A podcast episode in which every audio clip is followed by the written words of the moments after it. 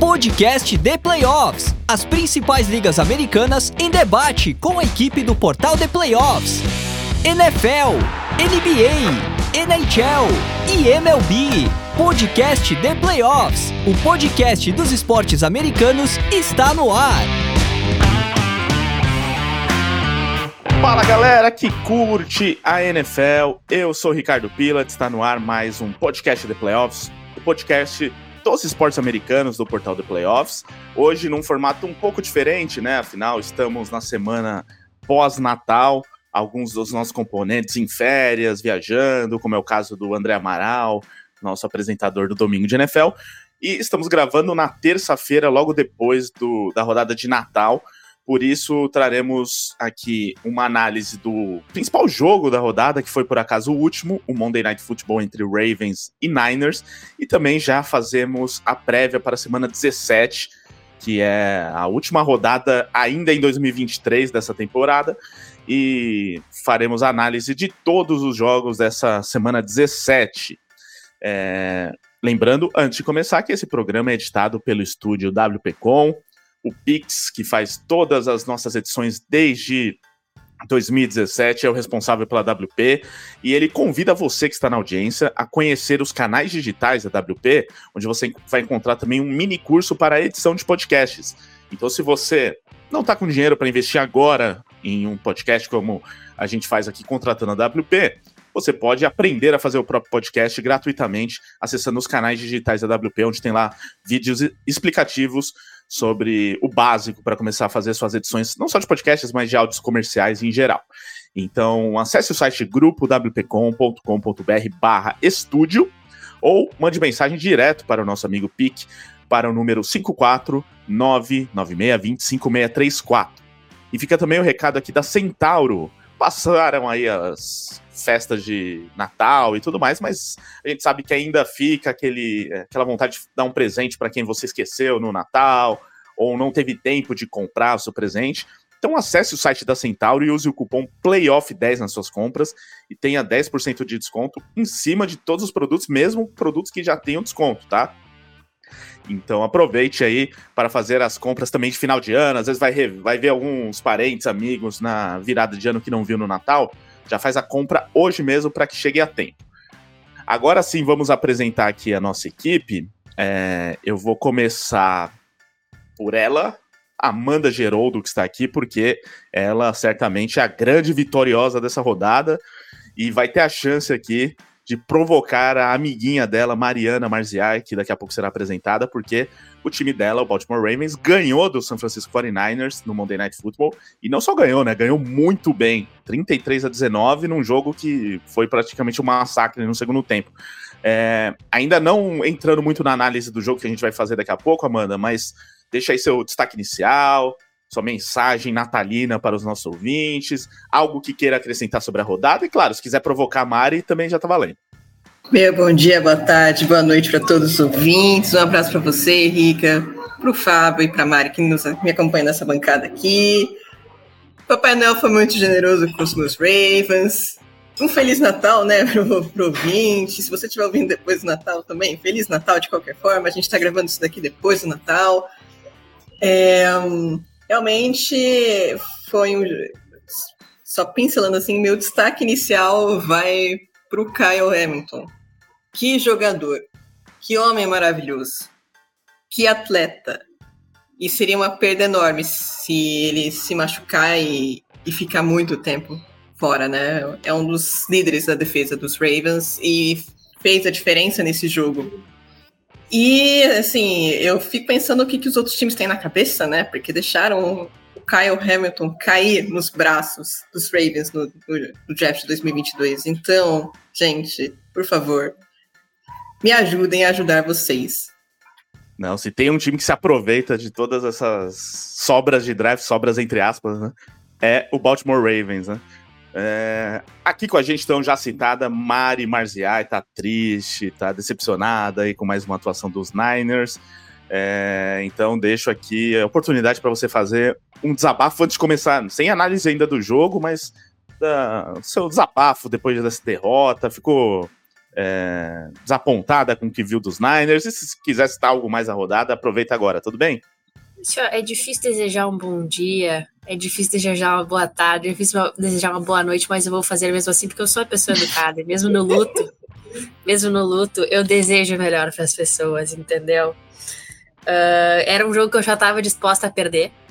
Me dói, me dói, obviamente. Sonho com derrotar os Ravens desde o Super Bowl 47, obviamente. Mas assim, eu prefiro perder agora e, e me iludir até fevereiro entendeu? É uma escolha que eu faço, vai doer mais depois? Talvez, mas é uma escolha que eu faço.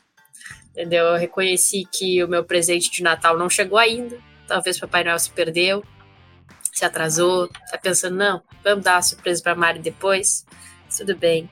Então, em vez disso, eu vou tirar com a cara de outros torcedores também estão sofrendo, porque afinal sofremos juntos e que o New York Giants está descobrindo que realmente fez a maior cagada da sua vida quando renovou com o Daniel Jones. Porque é um time que tem muita garra, só não tem um quarterback. E vai seguir não tendo um quarterback pelos próximos quatro anos. Porque eles assinaram com o Daniel Jones, vão dever milhões para eles e vão deixar a verdadeira estrela desse time, que é o Saquon Barkley, ir embora. Eles perderam para os Eagles? Perderam, mas mostraram assim que só falta só falta alguém que saiba lançar bola nesse time. E eles não têm. Então, assim, meu filho, aprenda a gerenciar suas contratações muito bem, entendeu? Esse é o meu recado de, de início. Depois vocês vão me ver lamentando, chorando, vai dar tudo certo, gente. Em instantes. Agora, quem não está lamentando nem chorando é ele, Fábio Garcia que está com a gente aqui mais uma vez. Ele, a gente vai fazer esse programa mais como prévia da próxima rodada, mas ele exigiu que no destaque inicial tivesse a oportunidade de esmiuçar tudo o que aconteceu em outro jogo importante do Natal, que foi a vitória do Las Vegas Raiders sobre o Kansas City Chiefs. É, jogo em Kansas City 20 a 14 para os Raiders, deixando mais sequelas aí nesse time dos Chiefs, Mahomes pistolando com todo mundo de novo. Então, tudo para alegrar muito o Natal do Fábio. Então, deixo aí o espaço para que o Fábio dê suas boas-vindas, deixe sua mensagem natalina e analise esse jogo. Tudo bom, Fábio? Bom dia, boa tarde, boa noite ao nosso ouvinte. Um maravilhoso, feliz, perfeito Natal para todos vocês. Um abraço aqui também para Amanda Mari, primeiro programa que eu faço com a minha conterrânea e colorada também. Então é um programa Verdade. especial, mais para mim do que para ela, infelizmente. Né? Nosso 49ers querido acabou esquecendo de entrar em campo. E um abraço para você também, Ricardo. É, cara, assim, eu acho que o destaque inicial aqui, é, eu vou, vou, colocar o torcedor ali sentado quietinho no canto e vou, vou analisar mesmo, porque é, tem, um, tem um ponto que está acontecendo na AFC que, é, que é surpreendente. Né? Tem dois times liderados por dois excelentes quarterbacks que estão derretendo nesse final de temporada. Um é o Kansas City Chiefs, que ontem viu a sua defesa não permitir um passe completo depois do primeiro quarto. Né? Os Raiders não completaram um passe depois do primeiro quarto. E mesmo assim, os Chiefs perderam o jogo em casa, né? E isso mostra que existe um problema muito grave com esse time. Pode botar culpa nos recebedores, pode botar culpa em quem quiser. O time inteiro, ofensivamente, não está funcionando, né? É, uma jogada engraçadinha, perde a bola, touchdown, lance seguinte, pick six, touchdown. É, esse ataque está quebrado. É, isso passa por todos os jogadores, inclusive pelo Patrick Mahomes, e passa pela comissão técnica. Esse time ele precisa urgente melhorar ofensivamente se ele quer competir de verdade em janeiro. E o outro time que eu sinto a mesma coisa é o Jacksonville Jaguars, né? Alguma coisa muito grave está acontecendo em Jacksonville. É... E aí, diferente dos Chiefs, por uma questão de incompetência dos rivais dos Chiefs, né? O Jacksonville realmente está com a divisão em risco. Uh, a gente tem aí na próxima semana, muito provavelmente, o retorno do CJ Stroud, né, depois de duas, duas uh, semanas fora, em virtude de concussão. Uh, e enquanto isso, o, o, o Jacksonville Jaguars ele deve perder o seu quarterback, que mais uma vez foi, foi, saiu machucado, e é um time que ele não consegue mais performar. É, enfrenta, enfrenta um time que é favorito contra eles, eles perdem, enfrenta um time que eles são favoritos, eles perdem também. É, eu não sei se os, se os, Jaguars hoje conseguiriam chegar nos playoffs. Então, uh, é, um, é uma coisa realmente muito estranha. A gente, vê, a gente viu aí grandes quarterbacks se, se machucando e perdendo a temporada, como o Joe Burrow. Isso deveria facilitar o caminho para Jaguars e Chiefs chegarem numa final de conferência. E, na verdade, hoje a gente debate que a final de conferência mais provável é Dolphins e Ravens. Pois é, realmente muitas surpresas aí, e surpresas negativas nesse caso. E no caso dos Jaguars, ainda o Sunshine lidando com mais uma lesão pode ser um problema para o restante da temporada. Então, antes de começar aqui nosso programa, falando primeiro do Monday Night Football, só deixando mais alguns recados, né? Reforçando essa programação de final de ano, primeiro aqui. É, não teremos, então, nesta semana e na próxima, o livecast, que é onde a gente normalmente faz as prévias das rodadas. Teremos apenas esse programa fazendo prévia, né? Esse, esse, programa em podcast. Aí voltamos na segunda semana de janeiro com livecast, já trazendo a prévia da primeira rodada dos playoffs, tá? É, também não teremos o domingo de NFL, até porque a gente teria que gravar é, no, na virada do ano, teria que gravar ali na virada da ceia de Natal, seria um pouco complicado pra gente. Então optamos por fazer assim, esses dois programas de podcast, falando um pouquinho do que rolou na rodada anterior e projetando a próxima, tá? Então avisa aí os seus amigos que gostam do nosso podcast. É, além disso, avisa os seus amigos também que é uma boa você seguir o The Playoffs nos canais de podcast se ainda não, não, não seguir. Estamos no Spotify, Google Podcasts, Apple Podcasts, SoundCloud, Deezer, Amazon Music e por aí vai. É, também se inscreva no canal do The Playoffs no YouTube para, né, quando tiver as lives, você conseguir acompanhar as lives, acompanhar os vídeos que a gente publica lá sobre NFL e de, os demais esportes americanos. Inclusive sobre os podcasts, tivemos podcasts recentes de NBA, de MLB, de NHL. Então, para todos os gostos.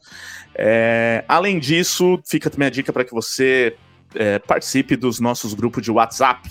Aproveite aí a oportunidade de conhecer novos amigos que gostam de NFL. Vai ter agora Réveillon, você tá ali com a família e tal, não quer ficar participando daqueles papos de família. Manda a mensagem no nosso 11 946668427 diz que quer entrar no grupo de NFL, e aí você vai ter algo mais divertido para fazer no Réveillon, que é falar de NFL, até porque na rodada de domingo teremos muitos jogos, né? No dia 31 de dezembro. Então, é, inclusive um jogo na virada do ano ali, um Sunday Night Football. Então é muito legal você fazer parte do nosso grupo e assim você consegue falar de NFL mesmo durante o Réveillon. E a dica também para que você acesse o site theplayoffs.com.br/nfl e acompanhe toda a cobertura que a gente faz aí da NFL, inclusive dessa última rodada, mesmo com o Natal. Tem lá matéria de todos os jogos da semana 16. Então, se você perdeu alguma coisa, acessa lá que a gente te atualiza com reportagem de todos os jogos. Agora sim, podemos começar aqui falando primeiro do Monday Night Football. É, então, vitória dos Ravens por 33 a 19. E agora o Baltimore Ravens é, de forma isolada, o time com melhor campanha de toda a NFL, com 12 vitórias e 3 derrotas. É, e, consequentemente, também primeira colocação da IFC, o que é muito importante. Então, vou pedir para Amanda começar, depois a Mari emenda. A Amanda pode falar da, do jogo, mas puxando um pouco mais para o lado dos Ravens, e a Mari também, e puxando para o lado dos Niners. Mas foi uma atuação praticamente perfeita, né, Amanda? Com Lamar Jackson muito bem, pontualmente correndo com, as, com a bola, mas é, muito importante lançando passes, né? Então é algo que é sempre muito cobrado dele. E ele fez de forma muito tranquila, muito natural, sem forçar, né? Ao contrário do quarterback adversário, que acabou é, errando demais por forçar passes. E a, essa atuação já levou o Lamar Jackson ao primeiro lugar das casas de apostas como favorito MVP, superando inclusive o Brock Purdy, que era um, o favorito até então mas principalmente na defesa, né? Acredito que foi onde a vitória dos Ravens se passou e foi a defesa dos Ravens parece que colocou medo no Brock Purdy também. E isso fez com que todo o time se desestabilizasse, né? Então, conta pra gente aí o que, que você viu desse jogo e o quanto o empolgou te pegou depois dessa vitória, pensando não só agora nessa fase de classificação, mas pensando já em título, Amanda. Olha, antes da análise, eu também quero registrar que é a primeira vez que eu tô gravando podcast com a Mari, então por isso que eu tô boazinha. Não, e eu vou também registrar que as duas, as duas ficam no WhatsApp toda hora ali, uma defendendo a outra, puxando o saco dos jogadores do time da outra. Eu quero ver, eu coloquei as duas aqui para ver se isso se mantém, mas pode ser. Eles querem a treta para dar audiência. Exatamente. Vocês não vão conseguir. A gente, no fundo, a gente se ama, entendeu? Talvez Quero ver se tiver um. Super Bowl, se esse amor vai se manter no Super Bowl. Daí a gente faz uma, uma trégua de dois dias, assim, que tá liberado sair no soco sem perder a amizade. E depois Exatamente. tá tudo certo, tá tudo certo, gente. Mas enfim, li- ligou o modo empolgou? Não ligou. Porque apesar da, da vitória contra os 49ers ser muito contundente, é, os Ravens, de novo, tiraram o pé do acelerador no final e quase deixaram um, um time que lançou quatro interceptações, cinco interceptações chegar. Então, é, isso é uma coisa que vem acontecendo acho que desde que os Ravens é Ravens, assim, desde que eu assisto os Ravens, eles têm esse, esse probleminha de, de achar que o jogo tá ganho. A chave desse jogo foi realmente, como você falou, Rica, foi a defesa. A defesa dos Ravens. E isso é uma coisa que, que a gente tem destacado muito nesses podcasts e eu vou reforçar novamente. Existe um gap entre a FC e a NFC. Talvez nem tanto entre Ravens e 49ers, porque tecnicamente são equipes muito próximas e eu acho até os- o ataque dos 49ers melhor do que o ataque dos Ravens. Mas o que pega aí também é defesa e fisicalidade da FC Norte. É diferente, gente. É diferente. As pessoas, quando a gente fala isso, as pessoas ficam, ah, você tá puxando saco da sua conferência, da sua divisão, não sei o quê. Não. É, é completamente diferente. Tanto que você vê os times da FC Norte, todos estão competindo por vagas no Alcar. Mesmo o Pittsburgh Steelers com o Basil Rudolph, Mitch Trubisky, Kenny Pickett. Mesmo o Cleveland Browns com o Joe Flacco, vovô Joe Flacco. Mesmo com o Cincinnati Bengals com o, o Jake Browning. E, assim, é, você vê três times da divisão não estão com quarterbacks titulares e conseguem competir em alto nível. Então, realmente é, é, é uma coisa diferenciada, é um nível de competição acima. E esses times se enfrentam duas vezes por ano, no mínimo. Então, já estão acostumados com essa tensão, já estão acostumados a, no final do ano, jogar no frio. Isso é. Isso, isso faz a diferença nesse, nesses confrontos pesados, né? E é, eu- o Fábio até lembrou nos comentários, o- tem TJ Watt e Miles Garrett na divisão. Tem. Tem, eh, são bons nomes defensivos, excelentes nomes defensivos. E isso ajuda bastante. E na defesa dos Ravens, o jogador que fez a diferença, que eu coloquei no meu destaque inicial, foi o Kyle Hamilton. Que é safety, também pode jogar como nickel. E realmente a secundária dos Ravens, que eu acho um, um ponto fraco da equipe, né? Inclusive a minha preocupação para o jogo contra o Miami Dolphins, principalmente se o Kyle Hamilton não estiver disponível. Mas nesse jogo contra os 49ers, a secundária dos Ravens engoliu o Block Purdy. Engoliu, não teve como. E você via que a, a linha ofensiva dos 49ers estava até segurando muito bem, tanto que o, o Christian McCaffrey jogou bem essa, essa partida. Mas o, o, o Brock não podia fazer nada lançando para os alvos dele. Não podia fazer nada. Então foi um, um jogo assim muito bom da secundária de Baltimore. E além disso, não só apenas na marcação, o- os cornerbacks, os defensive backs dos Ravens estavam atacando a linha de scrimmage. Então, por exemplo, quando ainda eh, os 49ers pensavam nessa ques- nesse passe rápido em screen, você tinha um defensive back já na cola do, do jogador que ia receber a bola. Isso demonstra que a defesa estudou e que os passes em screen estão manjados demais, porque fizeram a mesma coisa contra o Jacksonville Jaguars. Eles se- selaram os passes em screens dos Jaguars e agora também selaram os passes em screens do, do 49ers. E, além disso, eles estavam atacando o quarterback. Então, o- a segunda interceptação do Purdy, ela vem com um, um blitz do, do Brandon Stephens. Eu não, não sei nem se fala, eu não, não revi a jogada em detalhes para se era uma corner blitz ou o safety blitz, porque o, o Brandon Stephens também joga de, nessas duas posições. Mas ele chega no, no Brock Purdy e aí ele, ele desvia o passe. E não que a bola desviada, ela cai no colo do Marlon Humphrey, que estava em cima da linha. Então foi uma secundária muito agressiva nessa partida. E rendeu frutos, né? Porque o, o Brock Purdy, coitado, ele ficou assustado. É, é, realmente um jogo de quatro interceptações, é horrível. É horrível.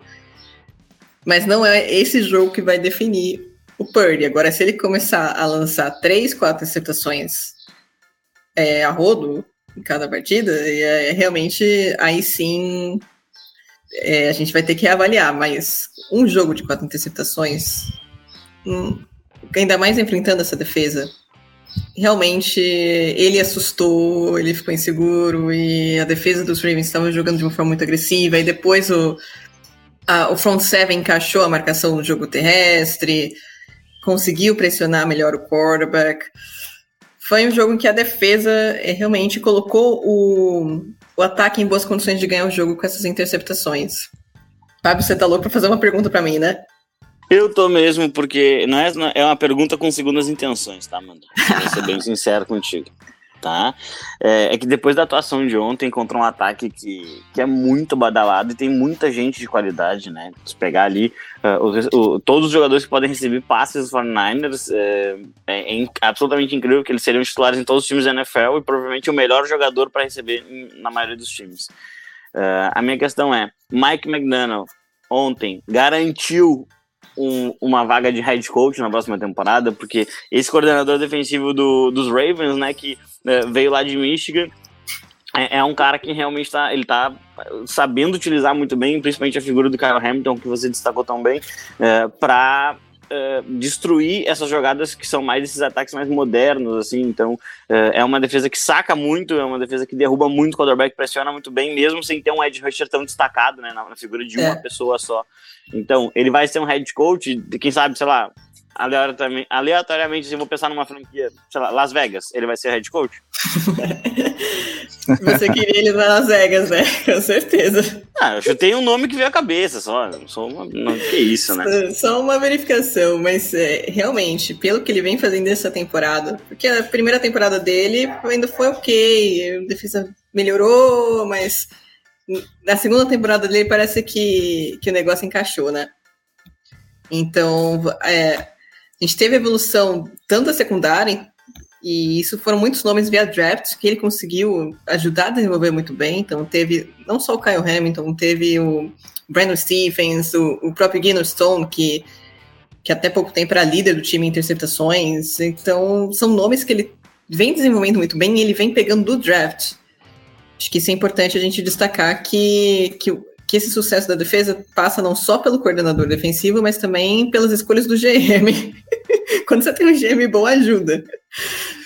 E, mas e, o que eu gosto desse, do trabalho do Mike McDonald em relação aos demais, ao que tinha antes, que era o Wink Martindale, que agora está nos Giants, é que antes o, o Wink era muito dependente da Blitz para gerar pressão no adversário. E quando você tem, você manda mais gente para pressionar o quarterback, você tem menos gente protegendo o passe.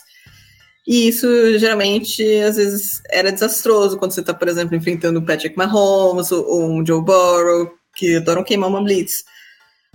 Então, os Ravens precisaram fazer essa mudança. E acho que acredito que a mudança foi positiva. E o que me, me deixa mais feliz ao ver essa defesa é como, esse, como você falou, Fábio, essa, esse front seven ele vem evoluindo mesmo sem ter um edge rusher de respeito, de nome, assim, não tem o Miles Garrett no, nos Ravens, não tem TJ Watts, mas você tem um, um, bons nomes, assim, o, de novo, a gente falando de draft, assim, o Jesse Matbuik, que também veio via draft, é, era um defensive lineman que, quando ele entrou, acho que é, ninguém esperava que ele tivesse uma temporada que ele está fazendo agora. Ele vem jogando muito bem, tem números muito bons para um defensive lineman. Então, realmente, é um trabalho consistente do Mike McDonald, mas também passa, que eu acho que é para o seu Las Vegas, acho que isso é tão importante quanto passa pela escolha do GM. Porque, novamente, essa defesa dos Ravens ela deu um salto de produção no ano passado, quando o, o Eric da Costa foi lá pegar o Rocco Smith em Chicago. Que realmente o, Rocco Smith. Ele, a gente não falou tanto dele, porque ele foi até discreto, né? Nessa partida, não, não apareceu tanto como o Kyle Hamilton, como o, o, o próprio Marlon Humphrey. Mas o Roquan Smith, ele deu uma segurança para a defesa dos Ravens, que assim, gente, é, é incomparável. Quando você tem um, um, linebacker bom, um linebacker de elite, sua defesa vai para outro nível. É uma, o linebacker é uma posição que hoje em dia é, tá, tá meio fora de moda, né? O pessoal não valoriza tanto, mas quando você acha um linebacker bom, que, ele, que vai é, aj ajudar nessa marcação tanto em passe quanto no jogo corrido, você realmente ajuda a solidificar a sua defesa. E os Ravens acharam isso no, nos Bears, obrigado, Chicago Bears. Então, eu, tudo uma, foi uma montagem com o tempo. Eu acredito que o, o Mike McDonald pode sim cavar uma vaguinha aí como head coach, talvez nos, nos Vegas do, do, do Fábio, mas também é, precisa ter um trabalho de um GM forte para construir uma, uma defesa como essa. E na parte ofensiva, que eu falei só da defesa praticamente, né? Mas na parte ofensiva, o, o, Lamar Jackson, se você pega a, a, os números dele, são números ok, né? Tipo, jogo fez um jogo bom. Tem, tem quarterbacks que tem números melhores que ele nessa, nessa rodada. Se você for pegar, por exemplo, as jardas do, do Nick Mullins, é, lançou para 411 jardas, mas também é, entregou a bola a rolo. A diferença do Lamar Jackson, sim, que é, é uma coisa que você não pode explicar com números, e às vezes se você pegar os números dele, é, não são tão é, impressionantes, é o impacto que ele tem no improviso, no jogo, no, quando ele precisa prolongar a jogada. Isso tanto passando a bola quanto é, correndo. Essa temporada eu percebi também que, pelo menos na minha opinião, é, a movimentação dele dentro do pocket melhorou. E isso ajudou ele pra caramba, porque agora ele, ele vê que ele não precisa sair, sair correndo em todas as jogadas. Isso ajuda a proteger ele e ajuda também a ele achar os recebedores, né? Então, e mesmo quando ele sai, você vê que ele não, não tá procurando a corrida o tempo todo, ele procura o passe. A gente viu é, naquele passe pro Likely contra os Jaguars, que ele simplesmente se esquiva do defensive tackle, sai para a direita e lança contra o movimento do corpo do outro lado.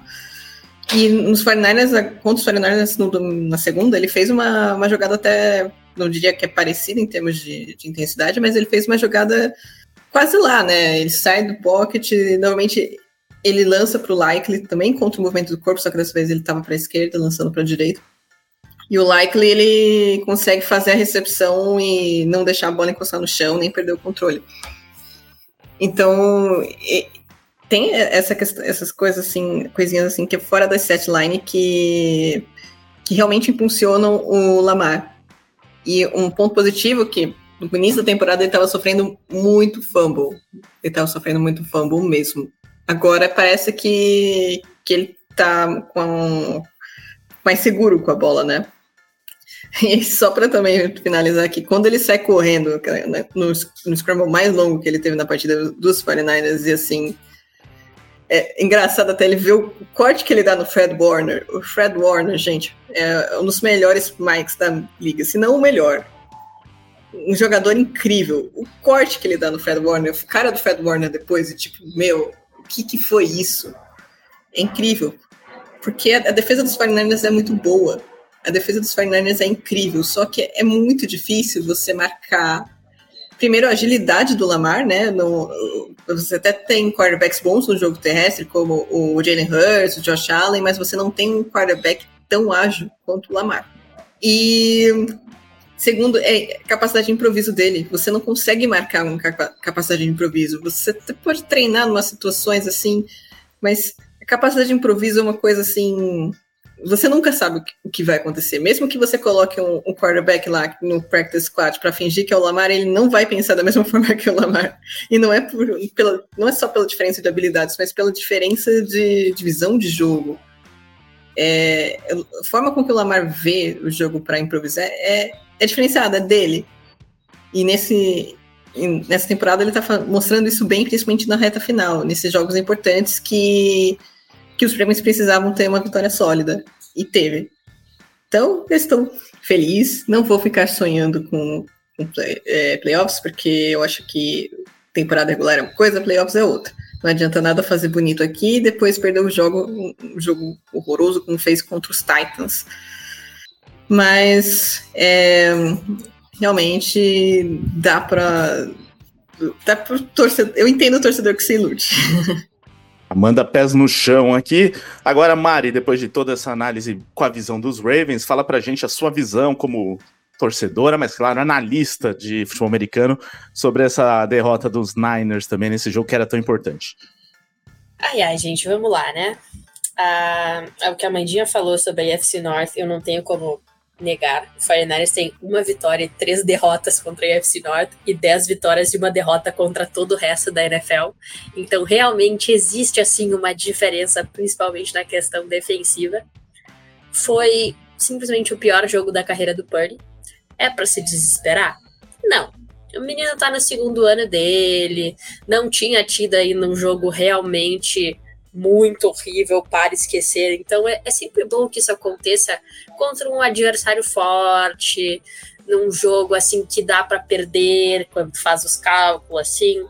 E daí ele já tira isso do caminho de uma vez e já bota a cabeça no lugar e, e engata na até a reta final agora, né? Foram quatro interceptações, assim, algumas foram um azar, uma ou duas, assim, mas foram decisões muito ruins decisões muito ruins. Tipo, ele simplesmente não enxergou o defensor ali. Ah, uma deles tomou uma palada. Ok. A outra, o passe desviou, deu um azar, caiu no colo do defensor. Tudo bem, mas igual, gente. Não dá para ter quatro interceptações no jogo. Então, assim, e uma pena, porque o Kirill tava num jogo excelente, explosivo, triturando defensores, a, arrastando dois, três atrás dele. E, assim, deveria ter corrido mais com a bola, desde o início porque começou passando muita bola e não tava dando certo, e ele continuou passando muita bola. E o Christian McCaffrey tá ali, gente. Ele tá ali. Ele não tá ali para bonito. Existia, na, na, até a metade do jogo, existia uma esperança fútil e burra da minha parte, talvez, um pouco de clubismo, com certeza, de que eles iam entregar a bola para McCaffrey e ele ia conseguir reverter essa situação. Mas o que, que o Shanahan fez? Não fez isso. Mas tudo bem. Uh, as coisas assim, elas provocam dor e sofrimento do torcedor, mas a análise ela que é importante. Porque a falta de disciplina dos 49ers nesse jogo, quanta falta, quanta falta besta, assim, que manteve campanhas vivas que não deveriam estar vivas. Foram primeiros... duas seguidas do, do Tashawn Gibson, né? Sim, eu queria esganar e... aquele homem. e teve também a da a do Special Teams do, do Panther. o Wishnowski, eu, eu, eu passo pano para ele, porque ele é muito bom. Mas assim, pelo amor de Deus, sabe? São 15 jardas. e, tipo, os primeiros pontos do Ravens, o field goal, foram duas faltas seguidas, cara. Eles estavam no meio do campo, foram parar na linha de cinco. Daí a defesa vai lá, faz uma super segurada, faz eles chutarem field goal, beleza, eles ficam, nossa. E a falta legal. do. Samara, só pra complementar, a falta do Gibson também, foram duas faltas em uma, né? Porque Sim. teve o holding, teve o Entendeu? E, e, é uma falta besta, uma falta que não precisa fazer, é uma falta burra. Entendeu? Da, dava para fazer outra coisa, não é tipo, ah, último recurso, realmente, não ia dar, se não fosse isso, ia touchdown. Não! Entendeu? Falta burra. Isso me irrita. Tipo, você vai fazer a falta, faz a falta direitinho, entendeu? Mas, ah, enfim. Então, assim, precisa, né, da, desse, dessa mijada no vestiário, dizer, pelo amor de Deus, gente escolham as faltas que vocês vão fazer. Mas dito isso, né? Espero que os 49ers passem o próximo mês estudando o filme desse jogo para parar de fazer cagada, para aprender a dar um teco, porque não é possível. Uma das melhores defesas da NFL, que tem um dos elencos mais assim badalados defensivamente falando, o cara passar do teu lado e tu não fazer o tackle, meu filho. Tu é duas vezes o tamanho do cara. Sim, segura o pezinho dele. Pelo amor de Deus sabe? E não é a primeira vez que os 49ers estão tendo problema com tackle essa temporada, tá? Assim, desesperador. Porque o safety, não adianta fazer o safety que foi, assim, um grande mérito do árbitro, que caiu no lugar certo na hora certa. E daí depois tu não pegar o cara que tá passando do teu lado, sabe? Então, assim, eu eu tava preparado para esse jogo. Sim, queria muito ganhar esse jogo, queria. Mas tudo bem, essas coisas acontecem. Agora sim, foco em triturar o Washington e depois engatar uma primeira para não desacelerar até o final. E quem sabe eles aprendem a, a, como é que se ganha dos Ravens até fevereiro. Tem tempo. Muito bem, então conseguimos falar aí desse Monday Night Football. É, só um, um destaque aí para a questão das lesões, né? Então a Amanda já citou sobre o Kyle Hamilton, né? A gente não sabe ainda qual que é a condição dele com essa lesão no joelho, mas ele já tinha tido uma lesão parecida algumas rodadas atrás. Quem sabe ele consiga retornar em breve. E no caso dos Niners, teve a lesão do Trent Williams, que é outra preocupação, né? Também que ele sem ele, o pior de tudo que na ausência dele, os Niners mexem na linha ofensiva inteira ali, né? Mudam todo mundo de posição. Então, certamente vai ser um problema. É, e é uma das preocupações que eu sempre tenho com esse Niners aí, né? Quanto algumas lesões específicas podem minar o futuro da equipe, como aconteceu naquele meio de temporada onde o time teve a, três derrotas seguidas, né? É, enfim, então é, a gente vai seguir falando ainda desses times, mas agora com as prévias da semana 17.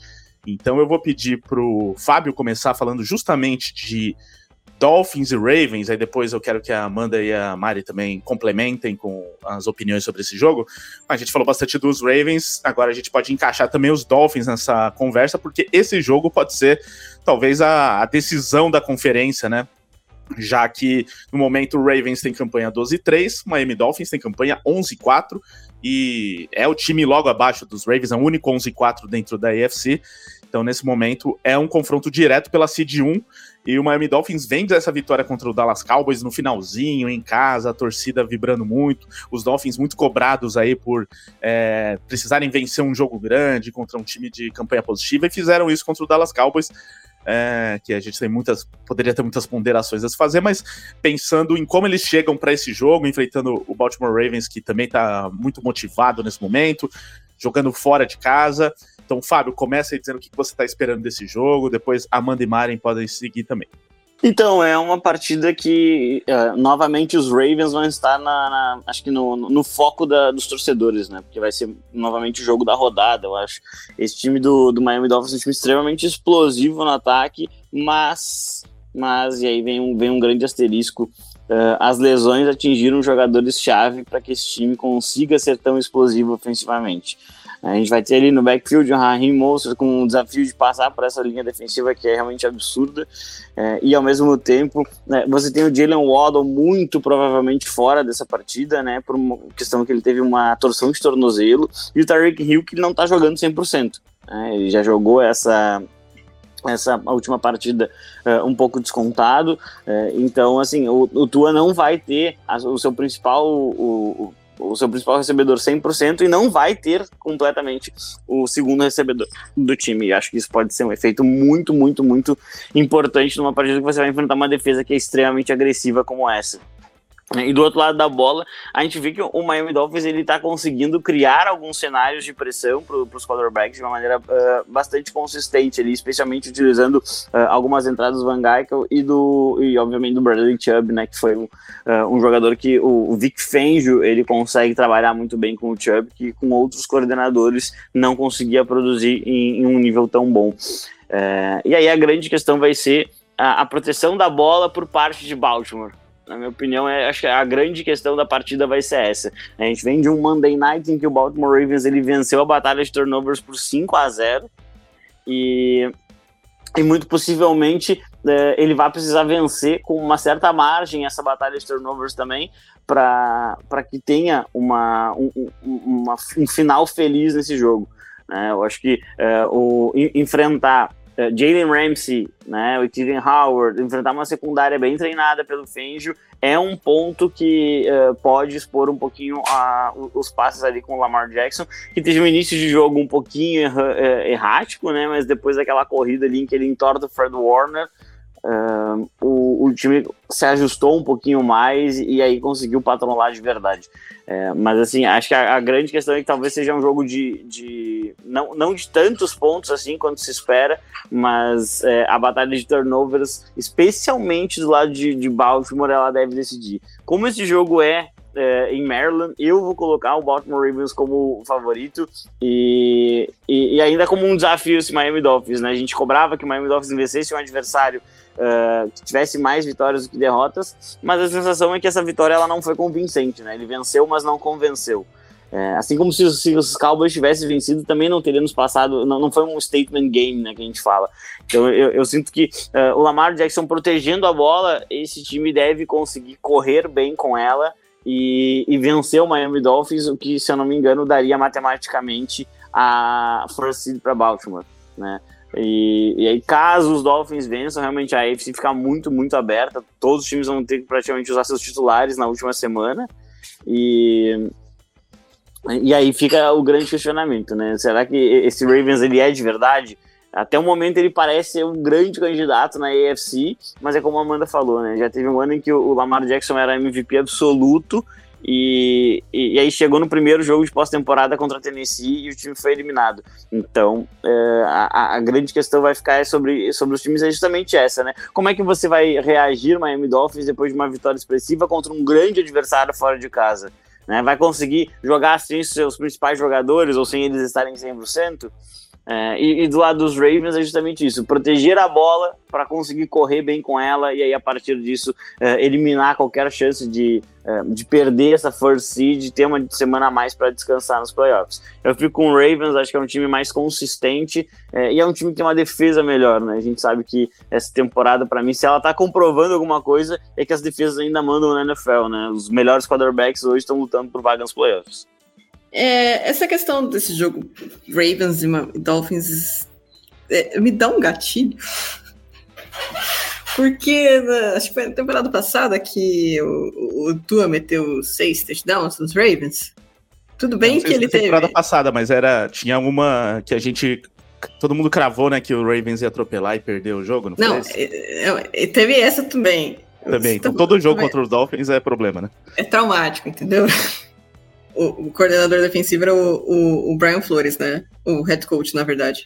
Mas agora o coordenador defensivo é o Vic Fangio, então é, é um coordenador defensivo bom, vai dar um trabalhinho. E a 42 a 38 foi ano passado. Obrigada, Fábio. Obrigada por me lembrar dessas imagens de dor e sofrimento. Mas, é, é, como a gente pode ver, o Miami Dolphins é uma pedra no sapato do, dos Ravens, jogando bem ou jogando mal, né? E o que me preocupa nesse, nesse matchup é a, é a questão é a secundária dos Ravens. Novamente, a secundária jogou muito bem com os 49ers, de uma forma que eu não imaginava que fosse jogar. Mas contra o, o Miami Dolphins vai ser diferença. Vai ser diferente. Porque o Miami Dolphins tem o, o Tark Hill. Mesmo jogando baleado, o Tark Hill já faz uma diferença. E é tudo bem. Ele não estando 100%, a gente já vê, a, já vê que houve uma queda no desempenho do ataque dos Dolphins, mas ele pode dar um trabalho para essa defesa dos Ravens, principalmente se não tiver o Kyle Hamilton. Eu, eu vou reforçar aqui, o Kyle Hamilton é muito importante para essa defesa. Porque uh, o, o Humphrey é um bom jogador, mas não está no, no, melhor ano dele. O Brandon Stephens, ele é um bom jogador, mas ele não é o líder dessa defesa. Marcus Williams, Dino Stone são bons jogadores, mas não são os líderes dessa defesa. Quem, principalmente em termos de liderança técnica, né? Liderança, acho que moral, acho que ficaria nesse, com o Rockwell Smith patrulhando o meio de campo. Mas a liderança técnica é o Kyle Hamilton. Então isso pode fazer a diferença nesse matchup. É, a chave, assim, para os Ravens é travar o jogo terrestre do, de Miami, né? Se acho que conseguir travar o jogo terrestre, vai forçar o Tua a lançar mais. O Tua é, tem opiniões conflitantes sobre ele, né? Mas principalmente em relação à proteção da bola, o Lamar teve problemas nessa temporada, mas o Tua também. Então, isso pode ser um fator, porque a linha ofensiva de Miami ela não tá 100% e a, o pass rush dos Ravens é muito bom, é, é líder da NFL em sacks.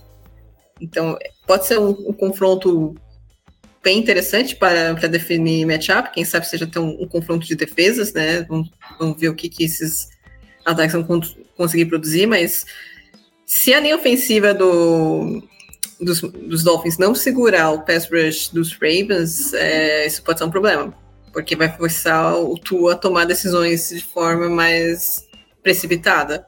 E às vezes isso dá ruim. Ainda mais quando se a, se a secundária jogar de uma forma agressiva, como jogou contra os 49ers. Em termos ofensivos, é, questão, assim, também para o Lamar é a consistência no jogo aéreo. Então, é, isso não passa só por ele, mas passa também pelos recebedores. A gente viu, por exemplo, é, alguns drops no jogo contra os 49ers, né? Que a, gente acaba nem falando disso, mas é, se o resultado fosse outro, talvez é, a gente fosse lembrar desses drops. É, isso pode sim fazer a diferença. É, a própria linha ofensiva dos Ravens tá tendo uns probleminhas nessa temporada. O Ron Stanley deve ter muito problemas com faltas. É, então, talvez isso também seja um fator com, quando você está enfrentando um time que tem o, o, o Bradley Chubb, quando você está enfrentando um time que tem o, o Andrew Van Gien, que também é um linebacker bastante agressivo. Então, realmente, eu espero até que esse, esse jogo não tenha uma pontuação tão alta. Principalmente se os ataques não, não conseguirem produzir. E eu acho que os Dolphins ganham esse jogo por conta do, do. Eu acho que ele vai conseguir explorar alguns espaços aí que tem na, na secundária dos Ravens. Mas se o, os Dolphins eles não marcarem o Lamar certinho, não conseguirem conter o Lamar, né? Isso pode ser um problema. Então, mas de qualquer forma, eu acho que o, o Tarek Hill ele vai, ele vai expor a, a, secundária dos Ravens pelo que é, e aí a FC vai ficar um, um jogo. Um, vai ficar maluco. vai ser muito emocionante esse final da FC. Enfim, eu, eu acho que eu, acho que é isso. Acho que os, os Dolphins não me não me apetecem muito, mas tem o Tarkio, então acho que o Tarkio vai resolver a parada. A Mandinha apelando pra Zica aqui, mas tudo bem, né? Zica reversa. Não, é zica reversa. Não é zica reversa, gente.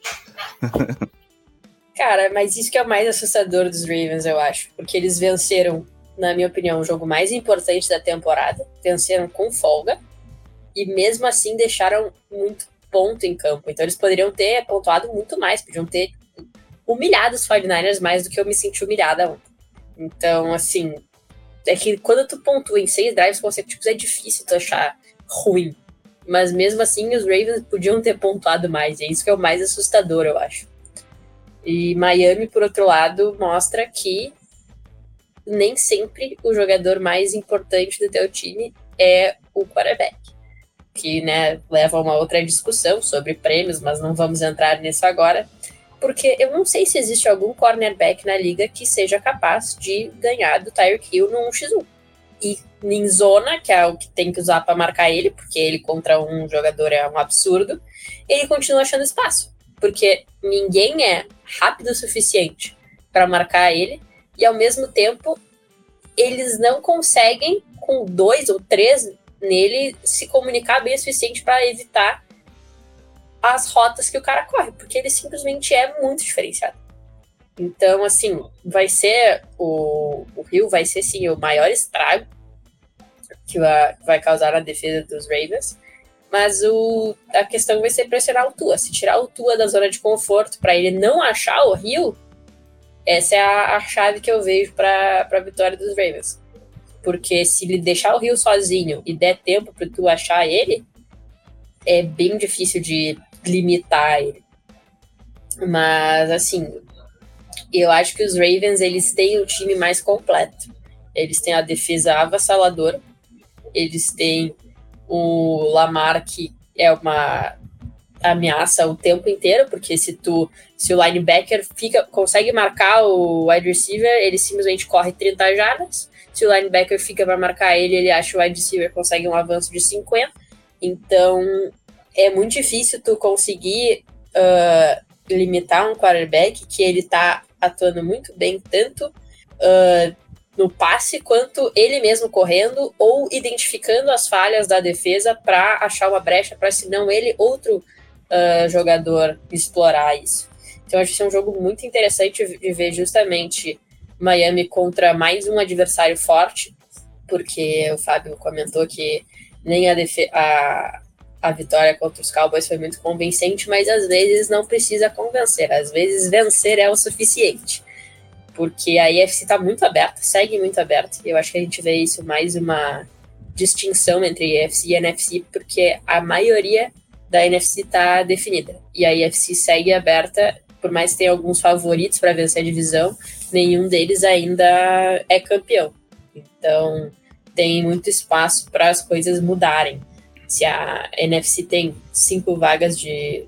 quatro vagas de playoff definida, a AFC só tem duas.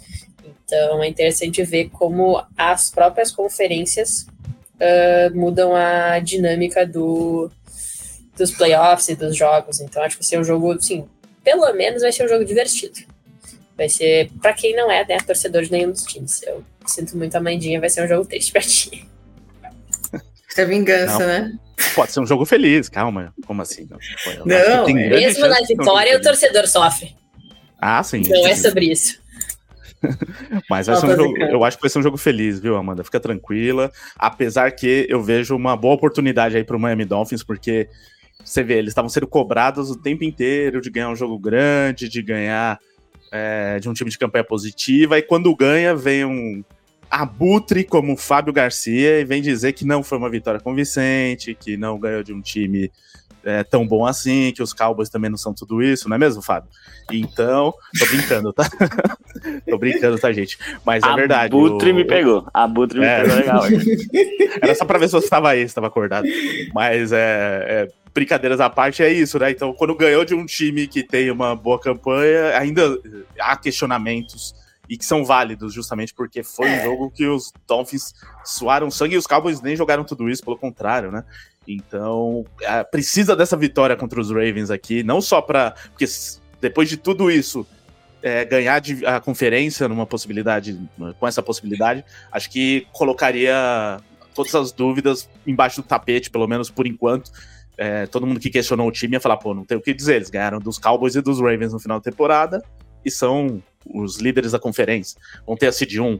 É, o Tua tá liderando a NFL em, em jardas. Talvez até ele volte para para ser o favorito a MVP, porque nesse momento ele lidera a NFL em jardas, enquanto o Lamar Jackson é 15 e tá como favorito a MVP. Mas, mas Zica, ele passa, dá um passo de duas jardas, o Tark Hill corre 70. assim, até aí eu. é- Aí é outra história. Só que como, né, normalmente tem que dar o prêmio para um quarterback, vão, vão ter que achar alguém aí, né? Então o Tua tem essa É. chance de no próximo jogo se destacar, fazer o Tark Hill aparecer de novo. Mas eu, se eu fosse apostar, apostaria nos Ravens. Dito isso, meu palpite seria Ravens nesse jogo. Meu... Se É, zicou. Rica. Se zicou. Não, você fez sua zica reversa, eu fiz a zica direta aqui nos Ravens. Vamos ver quem é mais zicado, né? Mas é isso, vai ser um grande jogo, um jogo muito legal, já com cara aí de, de playoff entre essas duas ótimas equipes. E aconselho a todos assistirem, mesmo sendo né, no dia 31 de, de dezembro, vocês já mais pra lá do que pra cá, talvez, tal, mas ó, esse jogo vai ser às 15 horas no domingo, né, dia 31, então dá tempo de assistir e depois sair pra Gandaia. Mas é o seguinte, vamos passar para os próximos jogos aqui, porque agora a gente tem análises né, um pouco mais rápidas de cada um dos jogos, cada um dos analistas pegando aqui um desses jogos. É, aí os demais fiquem à vontade para falar alguma coisa se quiserem. Mas precisamos acelerar para falar de mais 15 jogos. Então, por favor, Mari, começa aqui para a gente matar esse assunto Monday Night Football falando do seu San Francisco 49ers, que visita o Washington Commanders. Então, nada melhor, né, para ser recuperado que enfrentar o Commanders nesse momento, que é um time totalmente perdido, bagunçado, é, que não sabe ainda quem vai ser o quarterback titular, porque o Sam Howell foi bancado no jogo anterior e não jogou nada, né? Aí entrou o Jacob Brissett e foi bem novamente, segundo jogo seguido que ele vai bem, e ajudou numa quase reação contra o New York Jets, que no fim não adiantou nada, os Jets ganharam o jogo, né? É, enfim, então você tá tranquila para esse jogo aqui contra os Commanders, tá com medinho aí pelo como vai ser a reação pós-derrota para os Ravens, é, porque além de tudo, né, a gente falou dessa disputa da Seed 1 da AFC, mas na NFC os Niners ainda têm a Seed 1, né? Então, né, uh, eu fico feliz que vai ser contra o Washington, que né, é um time que, que é um desastre. Honestamente, gente, com todo respeito ao nosso querido amigo Manda, o torcedor do, do Washington, esse time é um desastre. E parece que eles não entenderam ainda que eles são um desastre. Porque se eles não botarem o Jacob Brissett para começar o próximo jogo, eu não entendo nada de futebol americano, entendeu? Porque o Sam Howell claramente não funcionou. O Brissett, na todas as vezes que colocaram ele para resolver, ele mostrou uma reação muito melhor que o Howell. Parece que o time responde melhor a ele. Então, eu espero que ele comece o, o próximo jogo. Eu espero que o, seja um Washington diferente. O que pode, assim, no início do jogo, principalmente, dar uma aquela surpresinha, assim, de não sei exatamente como os Commanders vão jogar essa partida, mas, assim, esse é um jogo pro 49ers passar o trator e dar a ré. Porque depois da, da frustração e da. Uh, que todos os jogadores devem estar sentindo depois dessa derrota, sabendo que era um jogo que potencialmente vai ser o Super Bowl, sabendo que é um jogo importante e que tem dois times na cola deles pela seed 1, por mais que a gente tenha vantagem em confrontos dentro da divisão, conferência, etc, etc. Uh, esse é um jogo para recuperar confiança, descontar a frustração, atropelar e seguir como se nada tivesse acontecido, porque se não ganhar dos, dos Commanders, gente, pelo amor de Deus, de quem você vai ganhar? Então, assim, uh, esse é o jogo do atropelo. Então, assim, com todo respeito, se você torce para os Commanders, sinto muito. Espero que tenha alguma razão muito boa para torcer pelos Commanders, assim, emocional, contato com a cidade, porque de outra forma eu também não sei por que você faz isso consigo mesmo. Mas tudo bem, gente. Todo mundo tem a sua, sua droga preferida.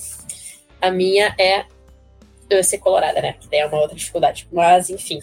Uh, jogo para recuperar confiança, tratorar, atropelar, deixar o Christian McCaffrey quebrar 318 recordes e recuperar a confiança do Purdy, né? Porque é importante o garoto botar a cabeça no lugar, né? É, então, torcer para os Commanders é muito difícil, até porque a cada ano muda o nome do time, muda o, as cores, muda não sei o que, então é um negócio complicado mesmo. E o time também não se ajuda. Mas uma coisa positiva, só para complementar aqui, é que essa campanha dos Commanders é tão ruim que vai dar a chance que eles tenham uma boa escolha no próximo draft, algo que não estava durante o meio da temporada ali, não parecia que eles estavam muito na briga ali para ficar dentro do, do top 5, né?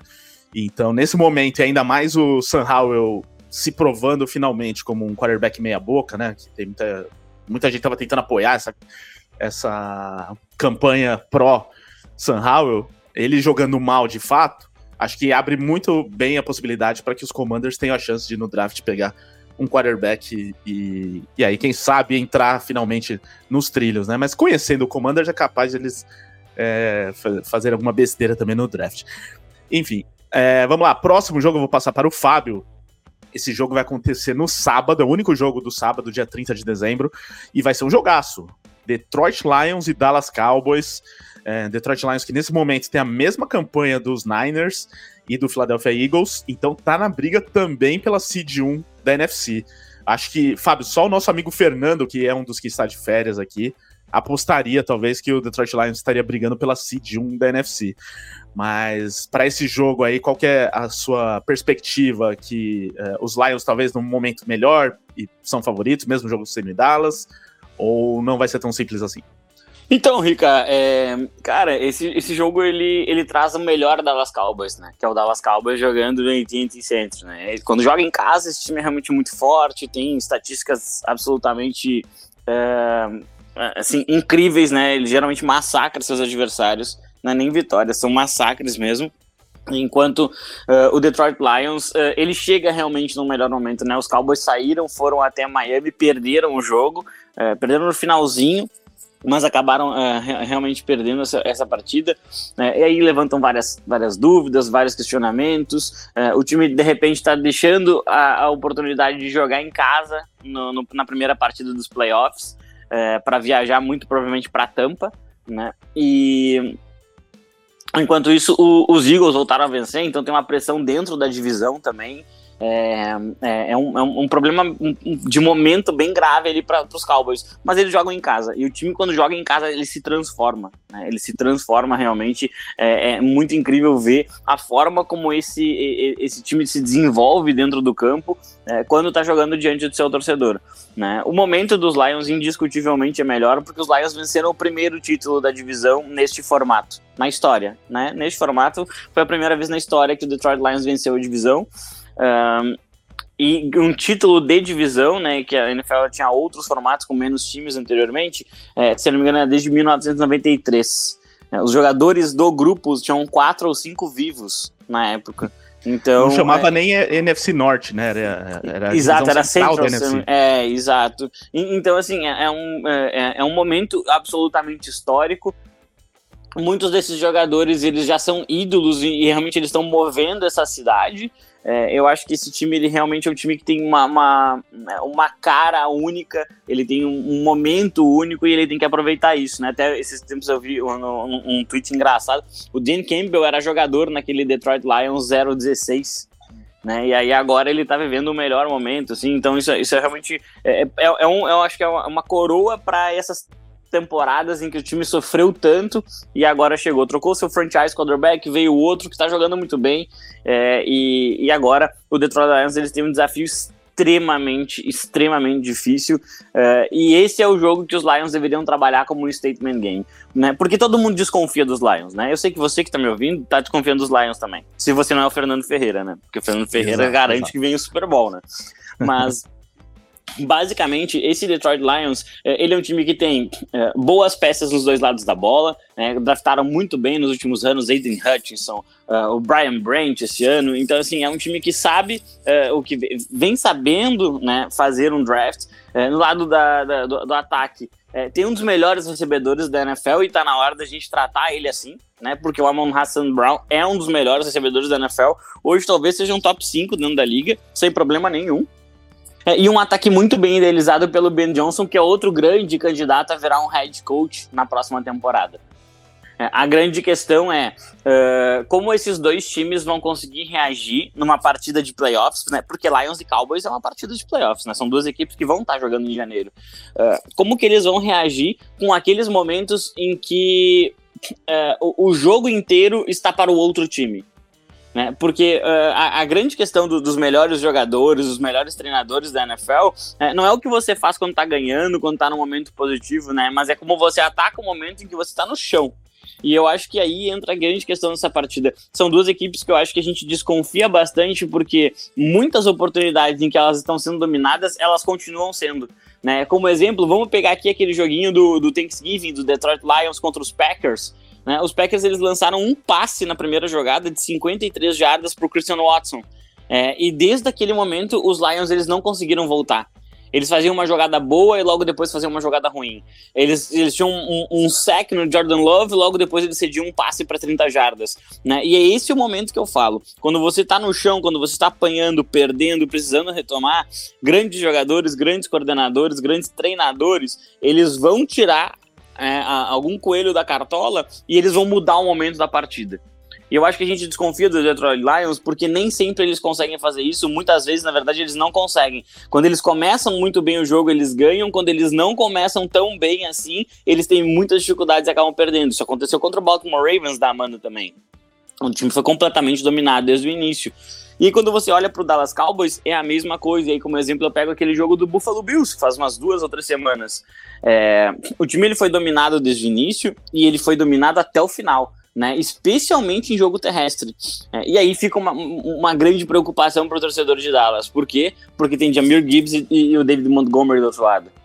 É, eu acho que os Cowboys são favoritos, eles deveriam vencer esse jogo, mas eu vou abraçar aqui o underdog, eu vou abraçar Detroit Lions justamente pelo combo de jogo terrestre. Eu acho que essa, essa combinação, né, esses dois, esses dois running backs é, que conseguem produzir tão bem. É, um mais no, naquele power back, né? O, o David Montgomery ele atravessa os defensores, e o outro né, na figura do Jamir Gibbs, que é um, um running back mais dinâmico, mais moderno, recebe passes. É, eu acredito que esses, esses dois jogadores eles podem acabar decidindo a favor é, do Detroit Lions. E se eles não, uh, não, não ganharem o jogo pelo jogo terrestre, muito provavelmente a gente vai estar tá falando uma vitória dos Dallas Cowboys porque eles sofreram fumbles.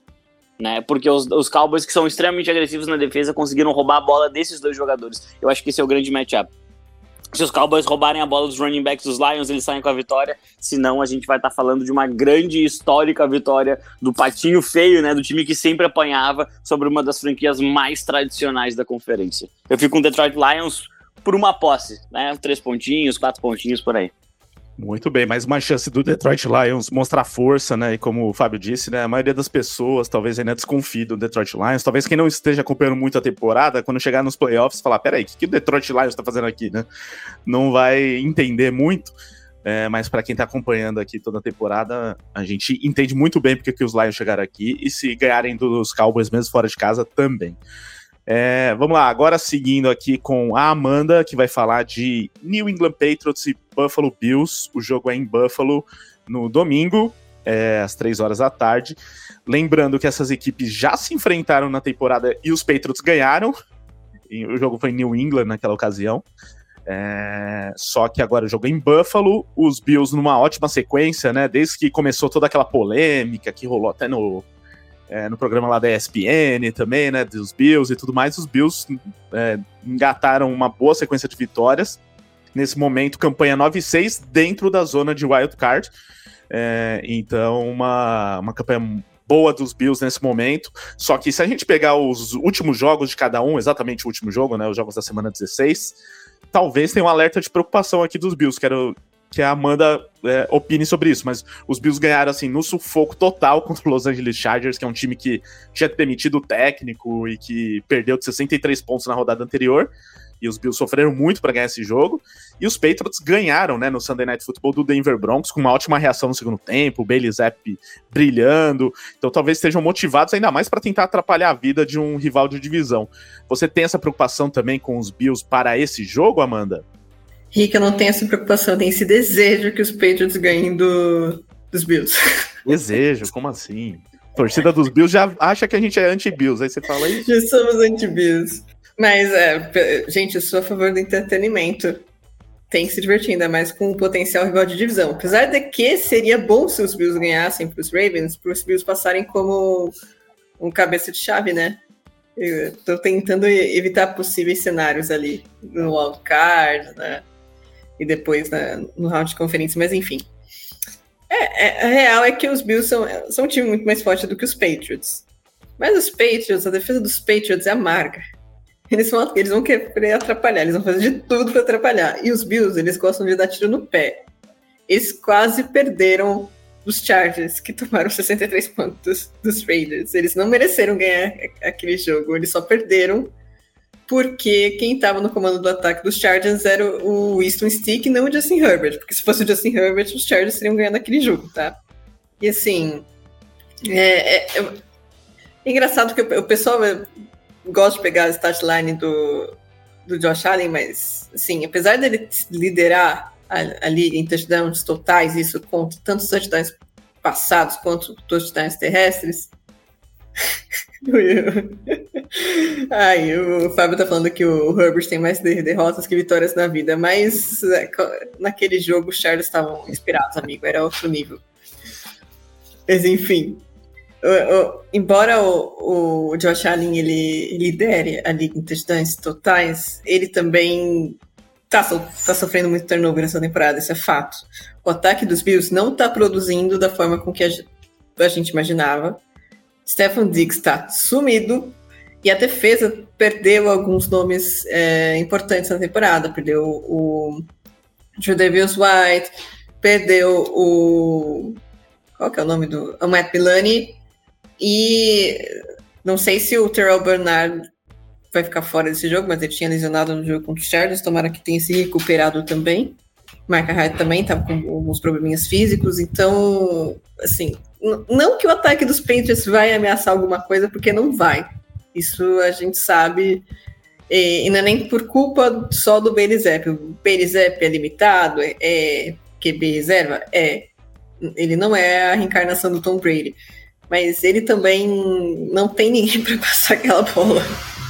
Então, eu, tipo, eu acho que o recebedor mais confiável que ele tem é o Mike Zick. Ou então o Devante Parker, que também, ok, beleza, podem até ser jogadores ok, mas não são jogadores para liderar o seu time é, ofensivamente, né? Então, ainda mais depois que perdeu o Ramondre Stevenson, esse sim estava produzindo bastante. E agora tem o, o Elliott.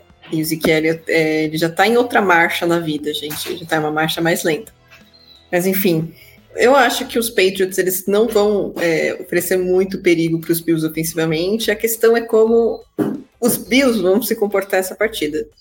Porque as derrotas dos Bills é mais os Bills dando tiro no próprio pé do que os Bills perdendo de fato. Então eles perdem para si mesmos.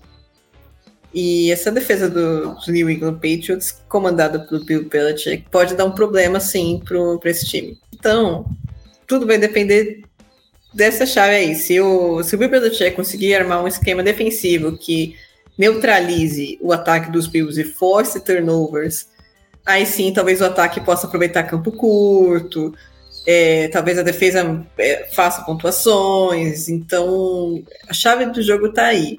Mas se os se o ataque dos Bills engrenar, aí é outra coisa.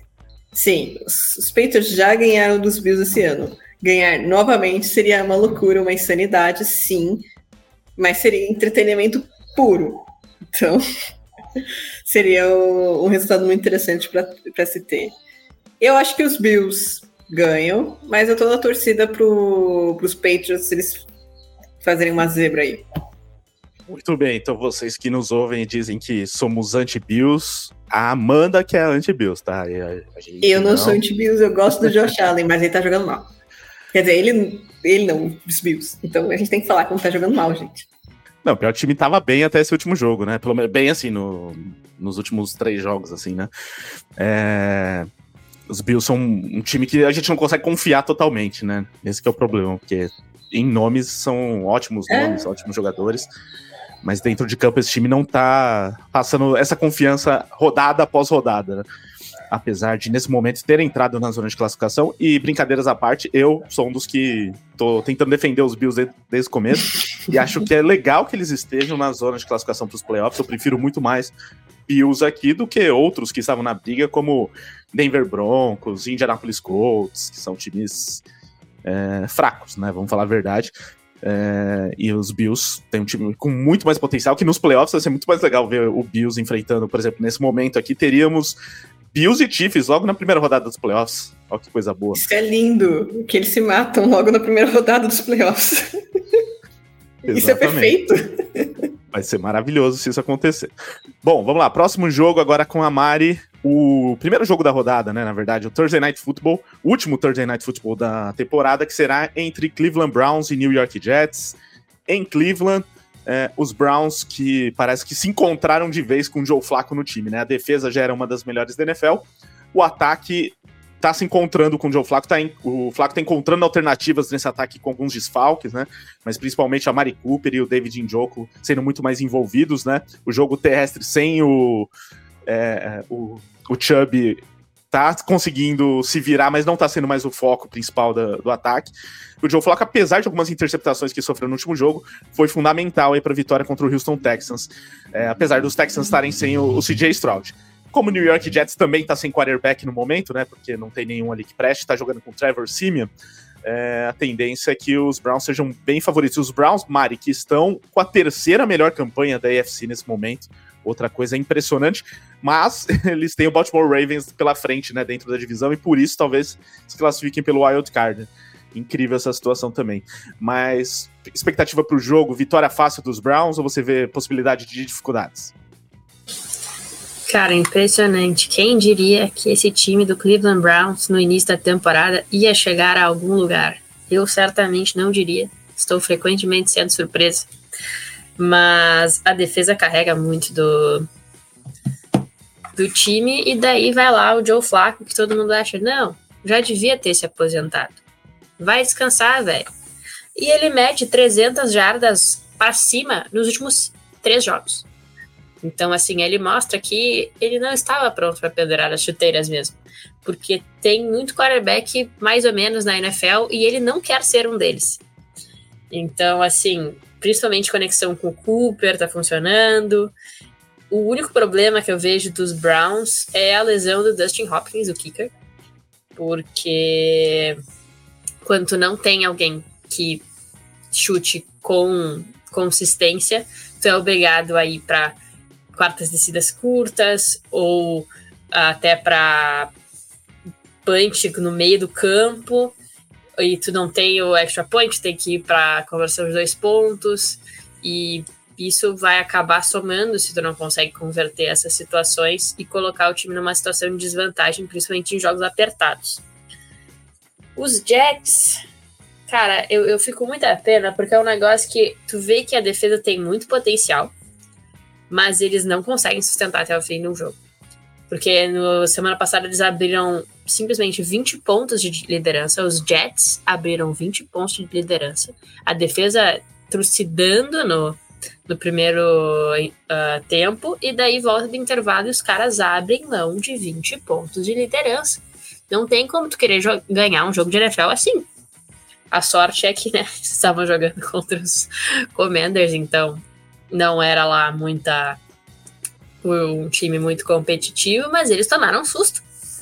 Então, assim, o Bruce Hall segue brilhando, mostrando que o time tem futuro, que tem jogadores jovens, que tem, assim, podem tirar a franquia dessa zona de devastação que foi os últimos anos, mas precisam de posições uh, ainda que mais, mais consistência e que acertem, vão acertar só na próxima temporada. Então, assim, eu não acho que assim os Browns vão passar tanto trator, porque essa questão, cara, o que é muito mais importante na NFL do que há muita gente leva em consideração. Mas ainda vai ser assim um jogo que é para tá, é de Cleveland. Se eles quiserem, ele, eles entregam, entendeu? Mas é, a saída do Dustin Hopkins, se ele não voltar para o jogo, eu fico muito muito cabreira que os Jets podem dar uma, essa surpresinha, assim. Exatamente. Agora, próximo jogo aqui vai para o Fábio, que vai ter mais uma chance de falar do Las Vegas Raiders, que visita o Indianapolis Colts na próxima rodada, e quem diria, até com aspirações ainda de, de chegar aos playoffs, apesar de ser bem difícil, porque tem muitos times na frente com campanha 8-7, nesse momento, quatro times, um deles é o Indianapolis Colts, pelo menos é um confronto direto, quem sabe os Raiders ganhando desse jogo pode chegar até na última rodada ainda com essa esperança. Mas independente disso, Fábio, é, acho que o que vale mais é a reação do time durante a temporada, com troca de treinador e, e tudo mais. É, até no ânimo, né? Ganhar de um rival como foi nessa última rodada. É, para esse jogo contra os Colts aí, o que, que você tá esperando? É, me explica como que os Raiders conseguiram ganhar esse jogo contra os Chiefs, mesmo sem acertar passes o jogo inteiro praticamente, com o Aidan Connell, que talvez seja é, não tenha conseguido aproveitar esse bom momento aí para se provar como um possível quarterback para o futuro. Me corrija se eu estiver errado. E esse Colts que conseguiu perder do Atlanta Falcons, né? Isso que é mais incrível, porque é um time que é, tinha acabado de perder para o Carolina Panthers, então os Colts tinham chance de ganhar e praticamente garantir vaga nos playoffs não ganharam, né? Não tiveram o Michael Pittman, talvez tenham nesse jogo contra os Raiders. Isso muda muita coisa para você? Uh, a volta do Pittman muda, sim, mudaria bastante coisa. É, é, ele é um, é um recebedor que ele é um pouco underrated, né? Ele, ele tem aí uma, uma temporada é, muito produtiva jogando maior parte dela com Gardner Minshew, né? Que é o quarterback reserva. É, mas na verdade, sim, é, é, esse time dos Colts ele é um time inconstante, assim como o time dos Raiders. E é por isso que eles estão com um recorde tão parecido. E é por isso que eles ganham jogos que não, deve, que, que não esperavam. E é por isso que também que eles perdem jogos que não deveriam. Né? Uh, e tem, tem muitos times que são assim, na, na, especialmente ali na AFC, e, e aí a gente vê por conta disso que tem tantos empates e tantos cenários de playoffs. É, eu, particularmente, não, não vejo os Raiders dentro do cenário de playoffs ainda. Se tivessem vencido aquele joguinho ali do, do Minnesota Vikings, foi 3 a 0 é, aí sim, estariam com 8-7 e teriam realmente uma chance de brigar, é, mas eu acho que foi, reagiu tarde demais. Né? O, o que, que o que, que para os Raiders vale esse jogo e, e o que, que vale para esse grupo, né? Uh, muitos deles, né, especialmente o general manager e o head coach, estão lutando por seus empregos. É, ah, em tese todo mundo está, sim, mas eles estão mais do que os outros. Por quê? É porque eles são interinos e eles estão tentando provar que com aquele grupo em que Josh McDaniels produzia tão pouco, eles conseguem extrair muito mais, ou seja, eles são uma opção muito melhor. Uh, e aí o Anthony Pierce ele tem uma vitória que é a grande vitória do, do comando dele. Ele pode ganhar de Colts, pode ganhar dos Broncos na última semana e ir para os playoffs eventualmente. A não ser que ele vença um jogo de pós-temporada, essa vai ser a maior vitória com certeza, porque ele vai a Kansas City, que é um ambiente hostil para caramba para qualquer time jogar, né? Maior rival, é um time que vem dominando os Raiders há muitos anos. É, e, e, ele vence uh, explorando os erros do Patrick Mahomes, do Andy Reid.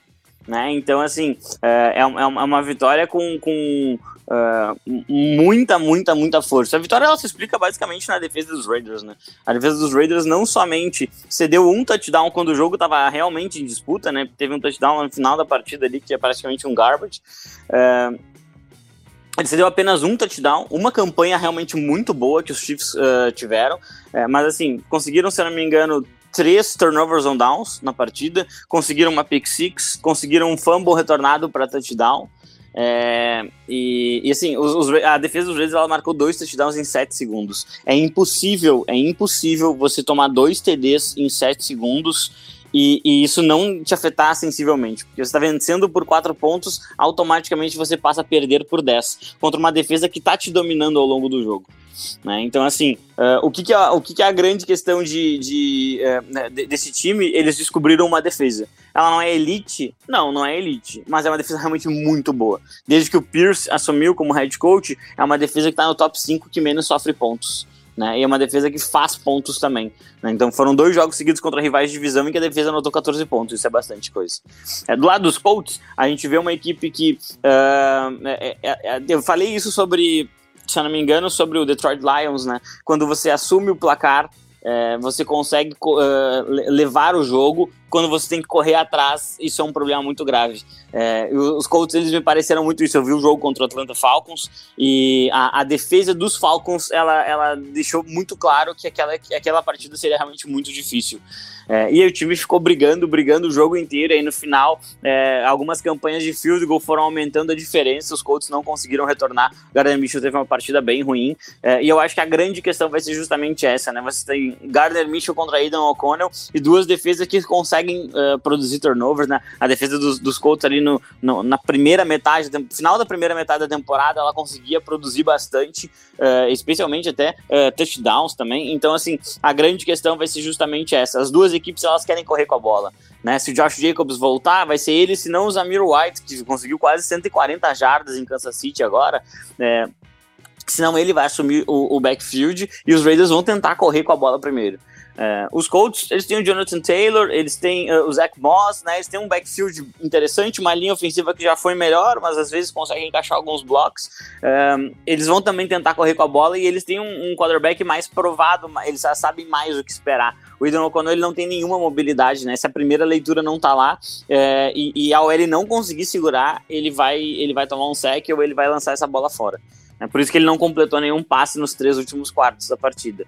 É, então, assim, uh, o que, que eu vejo? É, esse é um jogo que é, pode acontecer absolutamente qualquer coisa. Pode ser decidido por uma posse, pode uma equipe ganhar por 20 pontos, pode a outra equipe ganhar por 20 pontos. É, e, e, assim, é, não, não é nenhuma questão de. Eu acho que por uma questão de mais provado, eu vou ficar com o quarterback que é um, é um, é um pouquinho mais assim, é, estável, né? Ou pelo menos a gente já sabe o que vai acontecer com ele. Né? Então eu vou ficar com Gardner Minshew e o Indianapolis Colts vencendo esse jogo dentro de casa para realmente chegar ali numa pós-temporada.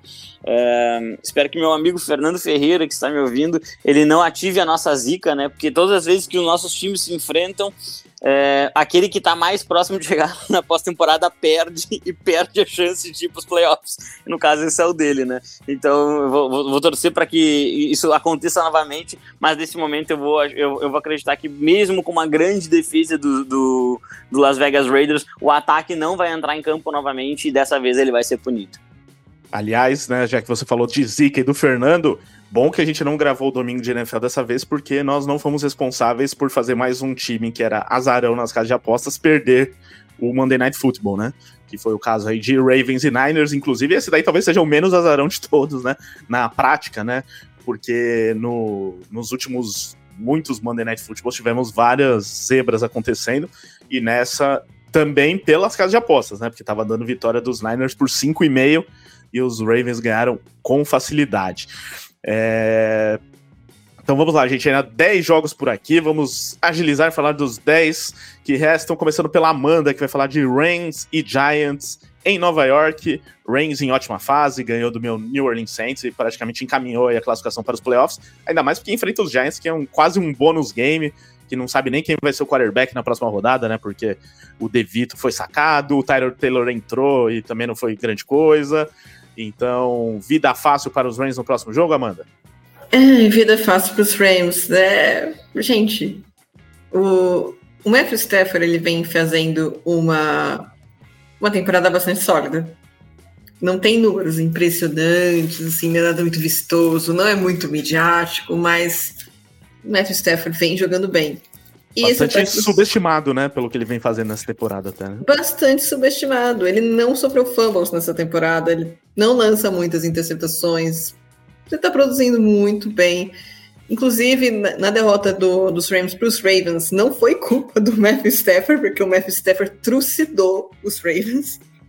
Então, gente, é, é um time sólido aí que, que vem pensando nos playoffs contra um time que até tem uma defesa interessante, né? O, o Giants, mas que o ataque, assim, realmente vive de Saquon Barkley. Então, para o Giants ganhar esse jogo, o Saquon Barkley vai ter que tirar coelho da cartola, fazer um milagre de Natal, é, não sei, antecipar o carnaval, ele vai ter que fazer essas coisas, essas coisas inesperadas, porque o time não, não consegue produzir sem ele. E independentemente de quem está lançando, o Tommy DeVito, a gente sabe que não rende muito. Sarah Taylor, pô, é uma reserva. O time pode até melhorar com o Tyra Taylor, mas, gente, é, é uma reserva. Em algum momento o reserva vai entregar o jogo. Isso é a única certeza que a gente tem na vida.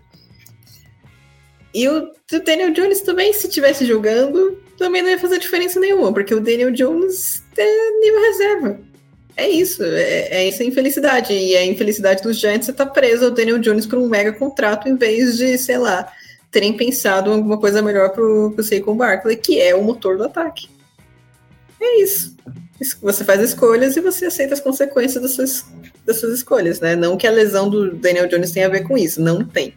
A lesão do Daniel Jones realmente foi uma, uma infelicidade, né? A gente sempre critica o jogador, mas a gente nunca quer que os jogadores se machuquem. Né? Acho que é legal a gente destacar isso. Mas enfim, eu, eu acredito em uma vitória tranquila dos Rams. É, não, não, tem muito o que falar, eu acho que o, tanto o ataque TS, ataque aéreo, mesmo a defesa, os Rams são melhores em todas as fases do jogo, então precisam vencer e vencer bem e convencer. E se perderem esse jogo, vai ser ou porque o, o, o Brian Dable armou um esquema assim que, que, neutralizou tudo, ou então vai ser tiro no próprio pé. Mas eu realmente acho que vai ser um jogo bem tranquilo para os Rams. Falando em jogo tranquilo, Mari, teremos um jogo tranquilo para o Philadelphia Eagles contra o Arizona Cardinals, jogando em casa na próxima rodada. Aliás, Eagles que estavam naquela má fase ali, muito questionados pelas, pelos resultados anteriores, aí foram contemplados pela tabela nos últimos três jogos com duas vezes Giants e uma vez Arizona Cardinals, que vai ser esse jogo agora, né? Giants na rodada anterior, pega Giants de novo na última rodada, né? E você vê que foi um jogo contra os Giants que ainda o time até sofreu mais do que deveria. Não foi, de, não foi nem de longe uma atuação tão confiável assim dos Eagles. Mas, pelo time que tem, é, deve ser bem favorita contra os Cardinals?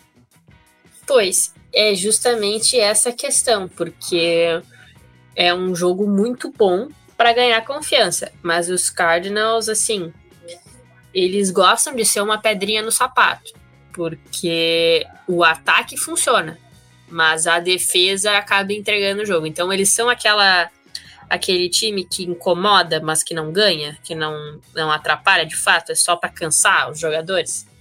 Porque eles cedem muitos pontos logo cedo e não conseguem recuperar. E é provável que isso aconteça de novo. Nos últimos cinco jogos, eles cederam simplesmente 400 jardas por jogo. E principalmente com problemas no jogo corrido. O que até o Jalen Hurts deve explorar isso, ele correndo, além de, uh, de aproveitar e impulsionar os seus corredores. É para ser uma vitória fácil para os Eagles. Uh, e é um bom momento para se restabelecer, corrigir erro, ganhar confiança, porque a vitória vai assombrar o 49ers ali, uh, que tá um tropeço de CDS de 1. Então, quanto mais uh, perfeitos os Eagles forem nessa reta final de temporada, maior a chance deles uh, conseguirem essa folga que faz a maior diferença ali nos playoffs depois. E é isso, assim, os Cardinals, por mais que o Kyler Murray, que o James Conner tenham jogos muito bons, ainda é muito difícil que eles consigam mascarar ou uh, compensar as falhas da defesa. Agora seguindo aqui com o Fábio, que vai falar de um confronto da AFC South, que inclusive aconteceu há pouco tempo, né? Duas rodadas, Texans e Titans se enfrentando novamente agora em Houston. E assim como foi na última rodada, tem o risco, na última rodada e nesse jogo contra os Titans, que aconteceu há duas semanas, tem o risco dos Texans jogarem sem o CJ Stroud, que por enquanto segue fora, é, com uma concussão, e claramente isso vem afetando o time, porque você perde o quarterback titular, é normal, né, que isso afete, ainda mais quando os reservas são Davis Mills, Casey Keenum, né, e por aí vai. E os Titans também nessa última rodada jogaram sem Will Levis, tiveram que pensaram que nunca mais teriam que assistir o, Ryan Tannehill como titular da equipe, mas ele foi titular, é, nem comprometeu tanto, mas também não ajudou muito no jogo contra os Seahawks. É, enfim, tem essa chance, né, Fábio? Então, um jogo entre Ryan Tannehill e Casey Keenum, mas pode ser também CJ Stroud e Will Leaves, né? Isso muda bastante a projeção do jogo.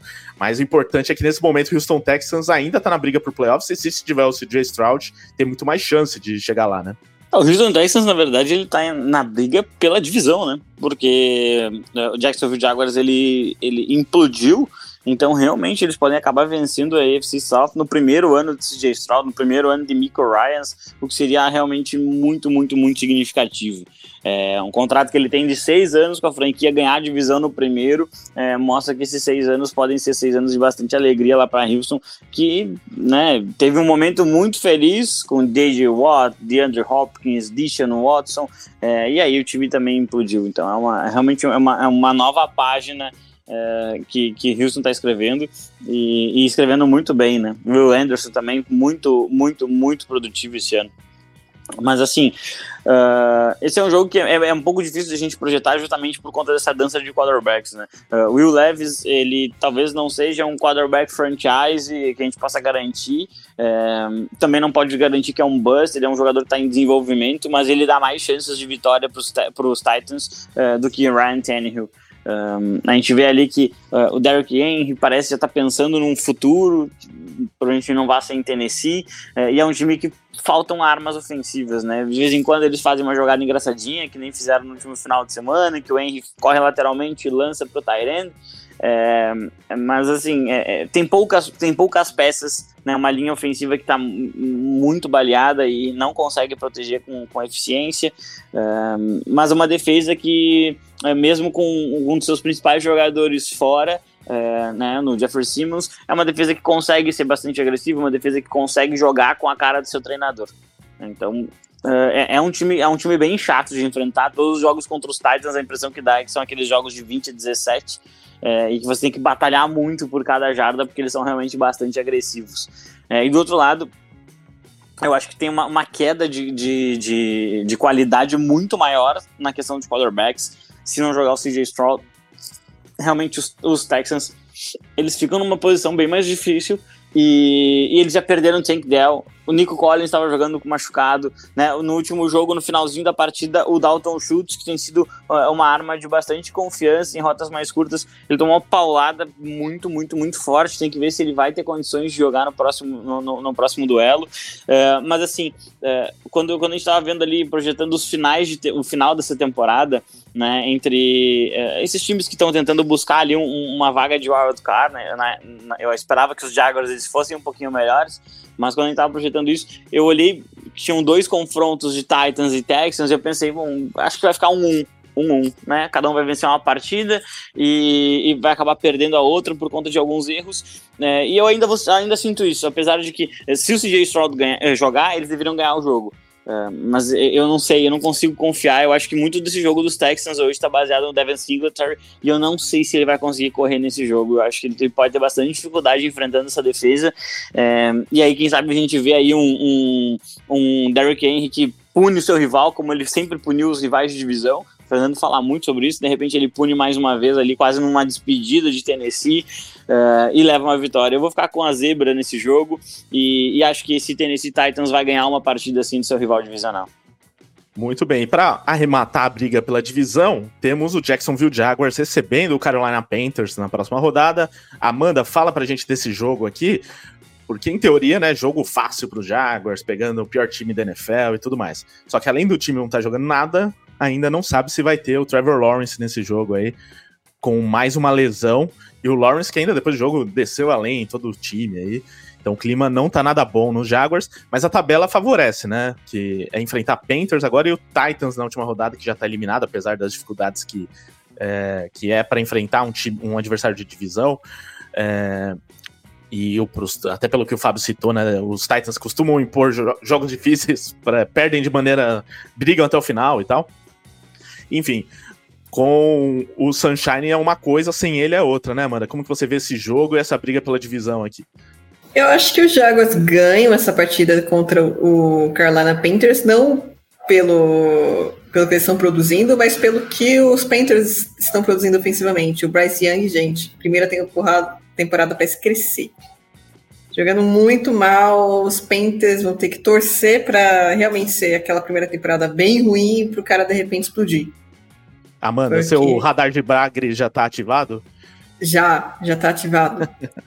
Aliás, esse jogo, assim, se o, independente de quem jogar no, como quarterback dos Jaguars, vai, vai explodir meu radar de Bagre, lá pelo vem, amor. Lá vem. não, mas o CJ Better já aí sim, né? Você o pode Bagre. não gostar do Sunshine, mas a, o CJ Better já aí sim é o Bagre Supremo nesse caso. O Bagre Supremo, mas o, o, o Sunshine é um Bagre menor, mas pelo amor. Ainda por cima sai pagando geral. É... Enfim, é realmente o, o Bryce Young até o momento ele não mostrou que veio na NFL.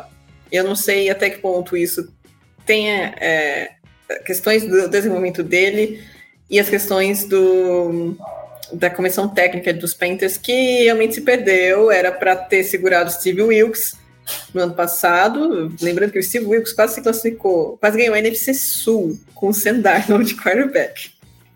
Então, isso merece um prêmio. Agora ele está um pouquinho mais feliz no, nos 49ers. Mas trouxe o, o Frank Reich. Frank Reich não conseguiu colocar seu modo de jogo, não conseguiu desenvolver o Bryce Young. Fizeram algumas escolhas questionáveis né, no, no, na free agency, né? Trouxeram o, o Sillen, que é, okay, é um recebedor mais para final de carreira, mas sempre foi um recebedor sólido lá em Minnesota. Mas é, o ponto principal é que você seleciona o quarterback e você abre mão do seu recebedor número um para fazer isso, que foi o DJ Moore na troca com os Bears. E ainda por cima você vai tão mal na próxima temporada que você praticamente garante a first pick para os Bears. então, é. Os Panthers realmente precisam. Tem muita coisa para arrumar, eu não digo nem nesse jogo. Independentemente de quem de quem começar, eu acho que o, o, os Jaguars eles têm mais força para ganhar aqui. Lembrando que os, o Etienne também é o motor do ataque dos Jaguars, é, vai jogar bem. O Evan Ingram é uma arma interessante. O, o próprio Calvin Ridley. Enfim. E a defesa dos Jaguars tem. vai conseguir pressionar, né? Tem o, o Josh Allen, tem uh, a secundária, o Darius Williams fez um, um, início de temporada muito bom, com bastante interceptação. Acho que agora é, já, já quietou um pouco. O próprio Rayshon Jenkins tinha começado bem, mas também já, já quietou um pouco. Mas a defesa dos Jaguars vai, deve conseguir pressionar o, o Bryce Young. Isso é chave, assim, porque independente do quarterback que estiver jogando lá como titular em Jacksonville, é, se sofrer a pressão da defesa do Carolina, e essa defesa tem capacidade de pressionar, sim, é, a gente é o pior time da temporada, mas muito, pelo, muito mais pelo ataque do que pela defesa, porque a defesa tem, tem nomes muito bons, como o Brian Burns, tem o, o Frank Lugo, então tem nomes bons que podem pressionar quarterback e se não tomarem conta da bola, que vem sendo um problema para o Lawrence, né? Alguns jogos aí com três interceptações ou mais, ou mais turnovers, né? Então, pode ser um problema. Agora sim, é, é, de se pensar também se os Jaguars vão querer arriscar o, colocar o Trevor Lawrence como titular, porque pelo amor de Deus, ele, ele já tá com. Já teve três lesões assim em dezembro. Teve problema no tornozelo, teve concussão e agora teve essa torção no ombro direito. Até quando você vai continuar expondo seu quarterback? Eu entendo que você precisa desse resultado, mas é, vai arriscar um problema sério no, no Lawrence? Eu acho que esse é um jogo que, que você consegue ganhar com o, o CJ Baker.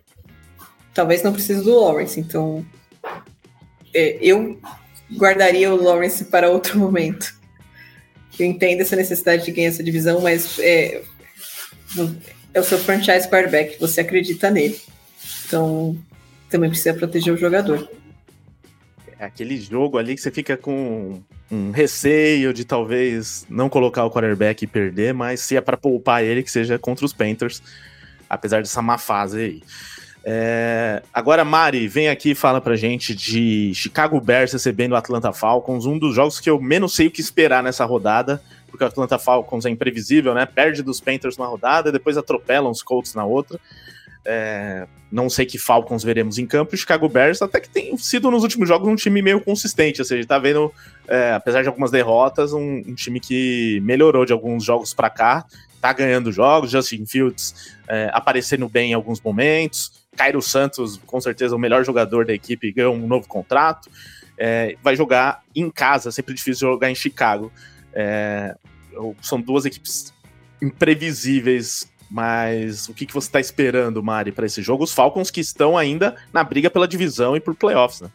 Isso aqui é meio surreal, assim, porque a gente vê um Atlanta que foi criticado durante toda a temporada e ainda tem a chance de uh, beliscar a divisão, né? Tá uma vitória atrás só da liderança e pode ainda fazer uma surpresinha.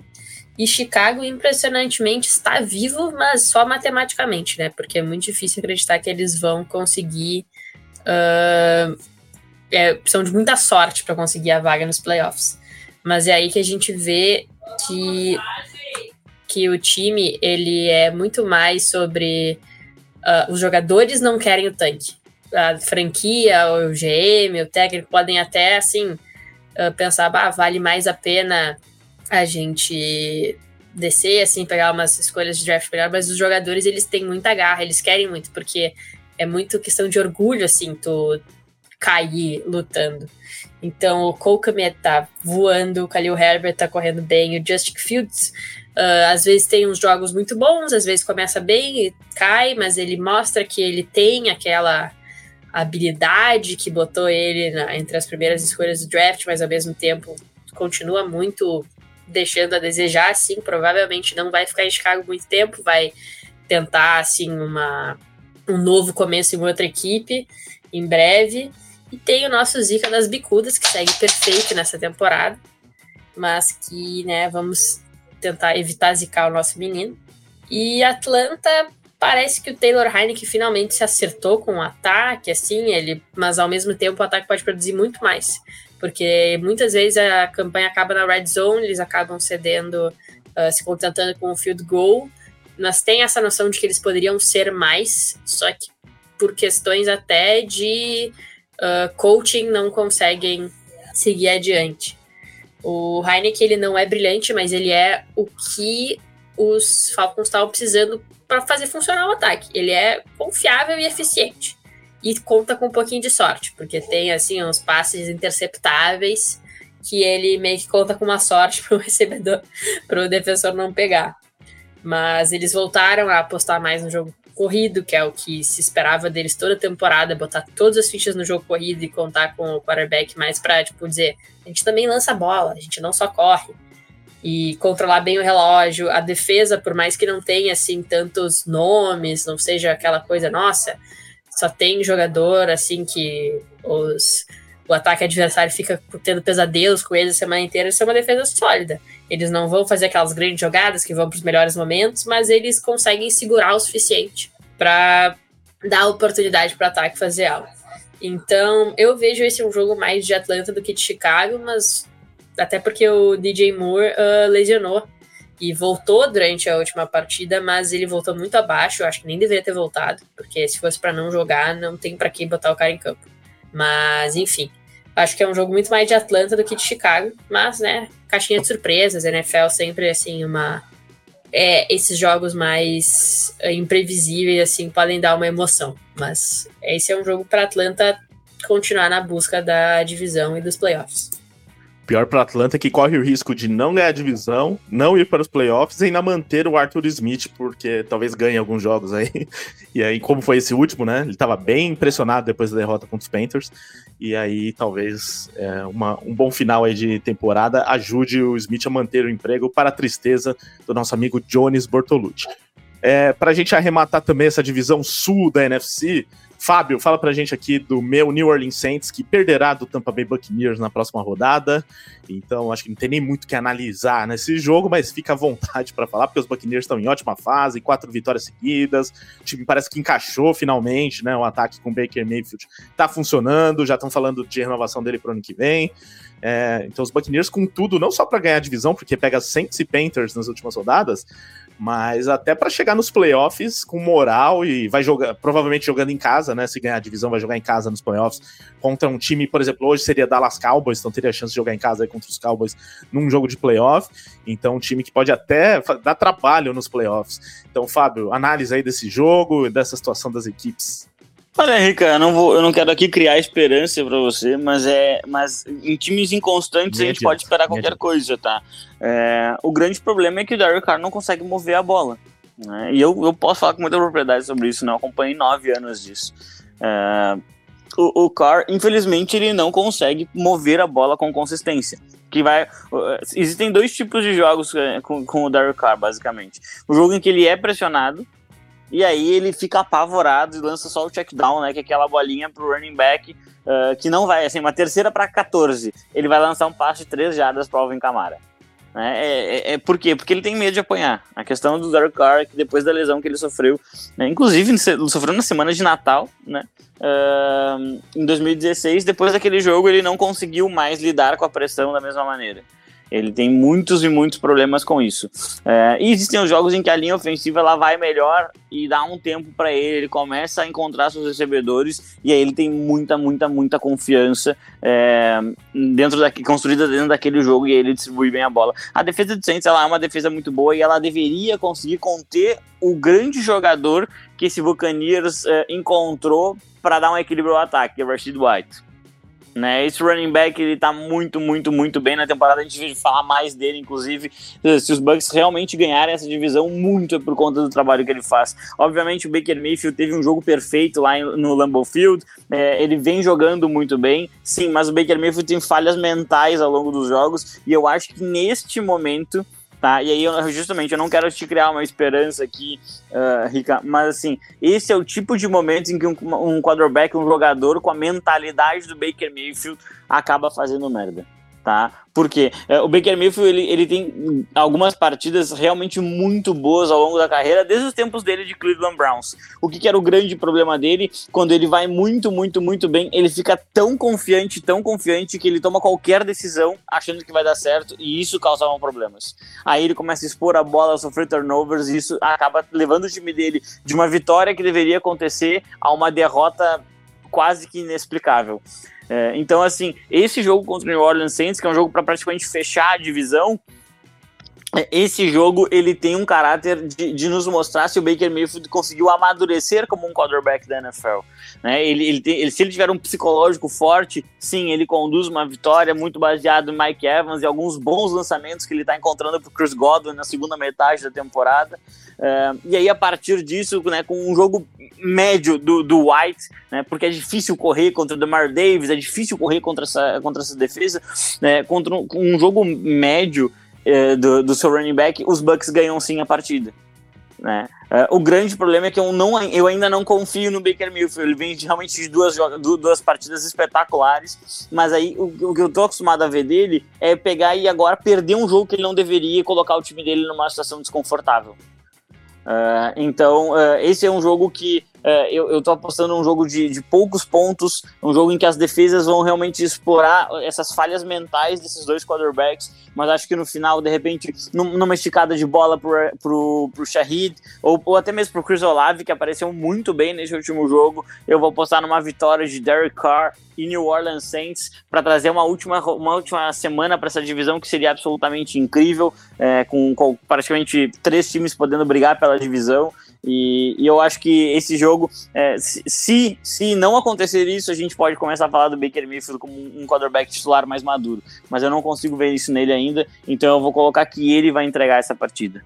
Muito bem, agradeço, viu, a tentativa de me dar esperança. Não deu certo, mas de qualquer maneira, valeu a tentativa, porque não tô conseguindo confiar no Saints. O Saints que em vários jogos, assim, é um time que começa... Eu agradeço, eu agradeço a credibilidade, Ricardo. Obrigado. obrigado. não, é, eu sei que você tentou ali, né, se esforçou muito. Eu até acho, né, que pode ser que os Buccaneers tentem, né, ajudar, assim, nessa empreitada do Saints ganharem esse jogo, mas é bem difícil porque o ataque do Saints é, é muito fraco. No último ah, jogo, e só mais, só mais um, um comentário, inclusive, meu querido Ricardo, tá? Sobre esse jogo. É... Mike Evans é um puta jogador. Que cara uhum. maravilhoso. Hall da Fama, com certeza. Pronto, é isso. Esse é o cara. Esse, esse é o tweet. É isso que eu tenho pra dizer. Não, e mérito pro Mayfield por estar explorando muito bem, né, o Evans também. É, e todas as, uh, todas as uh, qualidades que o Evans tem, né? Coisa que o Carr não consegue fazer com alguns dos jogadores do Saints. Mas também faltam peças, né? E o Camara, que é o melhor jogador, provavelmente, do time, nesse último jogo contra os Rams, praticamente não fez nada, não foi envolvido no jogo. Então também isso passa um pouco pela comissão técnica, pela forma como os Saints jogam e que claramente não está dando certo. Espero que haja uma revisão em relação à nossa comissão técnica atual. Isso posto, vamos lá agora para a Amanda, que vai falar de Seattle Seahawks e Pittsburgh Steelers. Outro jogo interessante nessa próxima rodada. Aliás, todos os jogos dessa rodada aqui valem alguma coisa, né? Isso é legal. Todos os jogos ainda tem algum time brigando por algo, ou os dois times. Nesse caso, são os dois times, né? O Pittsburgh Steelers brigando pela vaga no Wild Card e também pela por mais uma possível campanha positiva na carreira do Mike Tomlin. Não é nada difícil que isso aconteça. É, até pelo que a gente viu do último jogo, Mason Rudolph apareceram muito bem. Quem sabe ele consegue manter isso. Quem sabe Najee Harris continua jogando bem, como foi nesse último jogo. George Pickens, né? Enfim, coisas que a gente não esperava muito, porque a defesa dos Steelers ir bem, tudo a gente já tá acostumado, né? Foi o que aconteceu contra os Bengals, mas o ataque também produziu, enquanto o Seahawks algumas rodadas não tá jogando nada, né? Faz um bom tempo que não tá jogando nada. E nessa última partida contra os Titans, acordou no final e conseguiu ganhar, graças a um bom drive lá do Dino Smith, que também não foi brilhante, mas é, foi competente na hora que precisava dele. É, dois times que não passam muita confiança durante a temporada. Quem que você acha que vai se dar melhor nessa, Amanda? O Seahawks. Gente, Mason Rudolph é o quarterback dos Steelers. E a gente sabe. Foi bem, hein? Foi bem nesse último jogo. A gente sabe que o Bagre ele gosta de iludir primeiro, Ricardo. o Bagre ele tem que vender o peixe dele. Causa ilusão, né? Ele ilude e depois ele te destrói. Esse, é, vamos ser sinceros, se o Mason Rudolph ele fosse bom, ele ia ser o quarterback titular da NFL. Ainda mais nos Steelers, que tem o Kenny Pickett como titular, que também é outro bar. Mas não é o caso, então, enfim, é, a defesa dos Steelers é muito forte. O Seattle Seahawks, o, Dino parece que ele tá meio baleado. Só que o, o ataque do Seahawks ele tem três recebedores muito bons. Nas figuras de DK Metcalf, Tyler Lockett e o Jackson Smith and Jigba, que vem aparecendo bastante nesse final de temporada. Tem um, um running back muito bom. A defesa, sim, precisa colocar mais consistência, o ataque precisa é, pontuar de forma mais consistente também. Só que no papel, o time, o ataque, principalmente do Seattle Seahawks, é melhor do que o ataque do, do Pittsburgh Steelers, apesar do jogo de trocentas jardas do, do George Pickens, que também um bom recebedor, mas precisa ter um pouquinho mais consistência, apesar de que eu acredito que isso passa bastante pela situação de quarterback lá em Pittsburgh. Enfim, é, eu, eu, acredito que se o Dino Smith e os jogadores dos Steelers cuidarem bem da bola, os Seahawks têm essa vantagem de ter um ataque um pouquinho mais consistente. Agora, se eles deixarem a defesa dos Steelers dominar, deixar o TJ Watt infernizar a vida do Dino Smith, aí, gente, já era. Não, não, não vai ter o que fazer. A gente sabe que essa defesa ganha jogos e a gente sabe que o Mike Tomlin, ele não está aí por algum motivo ele sempre tem times muito consistentes, apesar de ruins, nessas duas últimas temporadas, depois da saída do Big Bang, eu, os Steelers mais ou menos se derreteram, mas são o, o Mike Tomlin é, é, outro nível de treinador, cara. Ele é muito bom. Pete Carroll também é, porque é, o que ele fez com a carreira do Dino Smith, depois que todo mundo achou que ele já, já era, realmente é, é impressionante. E também como ele fez o, o Drew Locke ganhar o último jogo contra os Eagles. foi, foi lindo de ver. E o Drew Locke, gente. Drew Locke. Então, é um confronto interessante. Se você for pensar que são dois set coaches bons, mas é, é, acredito que o elenco do Seahawks é um, é um pouco melhor agora. É, o Mason Rudolph não inspira confiança. Mas é isso, de repente pode, pode se empolgar para lançar algumas bolinhas pro George Pickens, pro, pro Deontay Johnson, e enfim, de repente ele, ele se empolga e, e tenta, sei lá, ser um quarterback reserva em outro time na próxima temporada, já quer encher o tape dele, enfim. Porque a gente sabe que provavelmente é, o estoque dos, dos quarterbacks reservas vai crescer na próxima temporada por conta do alto número de lesões que a gente teve nessa, né? Vamos, vamos aguardar um pouco, mas eu tô apostando no Seahawks. Eu, eu, os Steelers é realmente um time que vem segurado muito pelo talento da defesa e, pela, e pelo Mike Tomlin. Vamos lá, restando três jogos agora. Vem aqui Mari para falar sobre Denver Broncos e Los Angeles Chargers. É, os Broncos que conseguiram perder dos Patriots no Sunday Night Football de Natal, de véspera de Natal. É uma derrota que com certeza não estava nos planos deles ali na briga pela, pela, por playoffs, na verdade. Provavelmente agora as chances foram para o espaço, né? Dificilmente os Broncos vão conseguir chegar nos playoffs. Mas se querem chegar nos playoffs, precisam ganhar desse Chargers aí sem Justin Herbert e que até mostrou muita é, pelo menos muita disposição nesse último jogo contra os Bills aí, o time, pela situação, né, de quem tinha perdido de 63 dos Raiders, tro, é, trocando técnico e tudo mais, foi um ótimo jogo contra os Bills. Talvez até pelo fator mudança de técnico, o time tenha mostrado mais vontade nesse último jogo. É, contra os Broncos, será que é, isso pode acontecer novamente, até pela situação de fragilidade que os Broncos demonstraram nessas últimas rodadas, Mário? Então é justamente isso, a saída do Brandon Staley reforça o que a gente vem dizendo que os Chargers têm um elenco que no papel é bom demais para ser tão ruim. Porque eles não conseguem fechar jogos, eles conseguem botar muitos pontos no placar, mas eles não conseguem fechar o jogo, vencer a partida. Isso vem muito mais da questão uh, de coaching, de treinar e, de, e não só de chamar jogadas, mas de colocar os jogadores numa posição uh, de vencer partidas do que só de uma, um erro aqui ou ali dos próprios jogadores.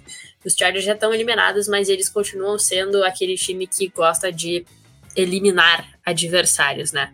Então eles, o Easton Stick tá jogando direitinho, mas quem é realmente a estrela deste time é o Cameron Dicker, que fez metade dos pontos, mais da metade dos pontos do time na última semana, 16 de 22 pontos foram pelos pés dele, inclusive no fim do gol de 53 jardas. Então, os Chargers são aquele time que ele não, no momento, né, sem o Herbert, uh, não chega lá na endzone, mas sempre tá chegando ali, cruzando o campo o suficiente para botar o Dicker em situação de pontuar. E no momento em que tu pontua toda a campanha, por mais que seja apenas três pontos, no momento que a tua defesa consegue segurar o outro time, isso já vai fazendo ali uma diferença. Os Broncos têm 5% de chance de chegar nos playoffs. E parecia que eles tinham tancado desde o início da temporada, depois decidiram, não, vamos jogar, e daí agora parece que estão tancando de novo, então eu realmente não sei o que está acontecendo. Eles provavelmente vão estar sem o Cardinal Soran, que saiu na última partida com lesão, o que complica ainda mais a vida do Russell Wilson, né?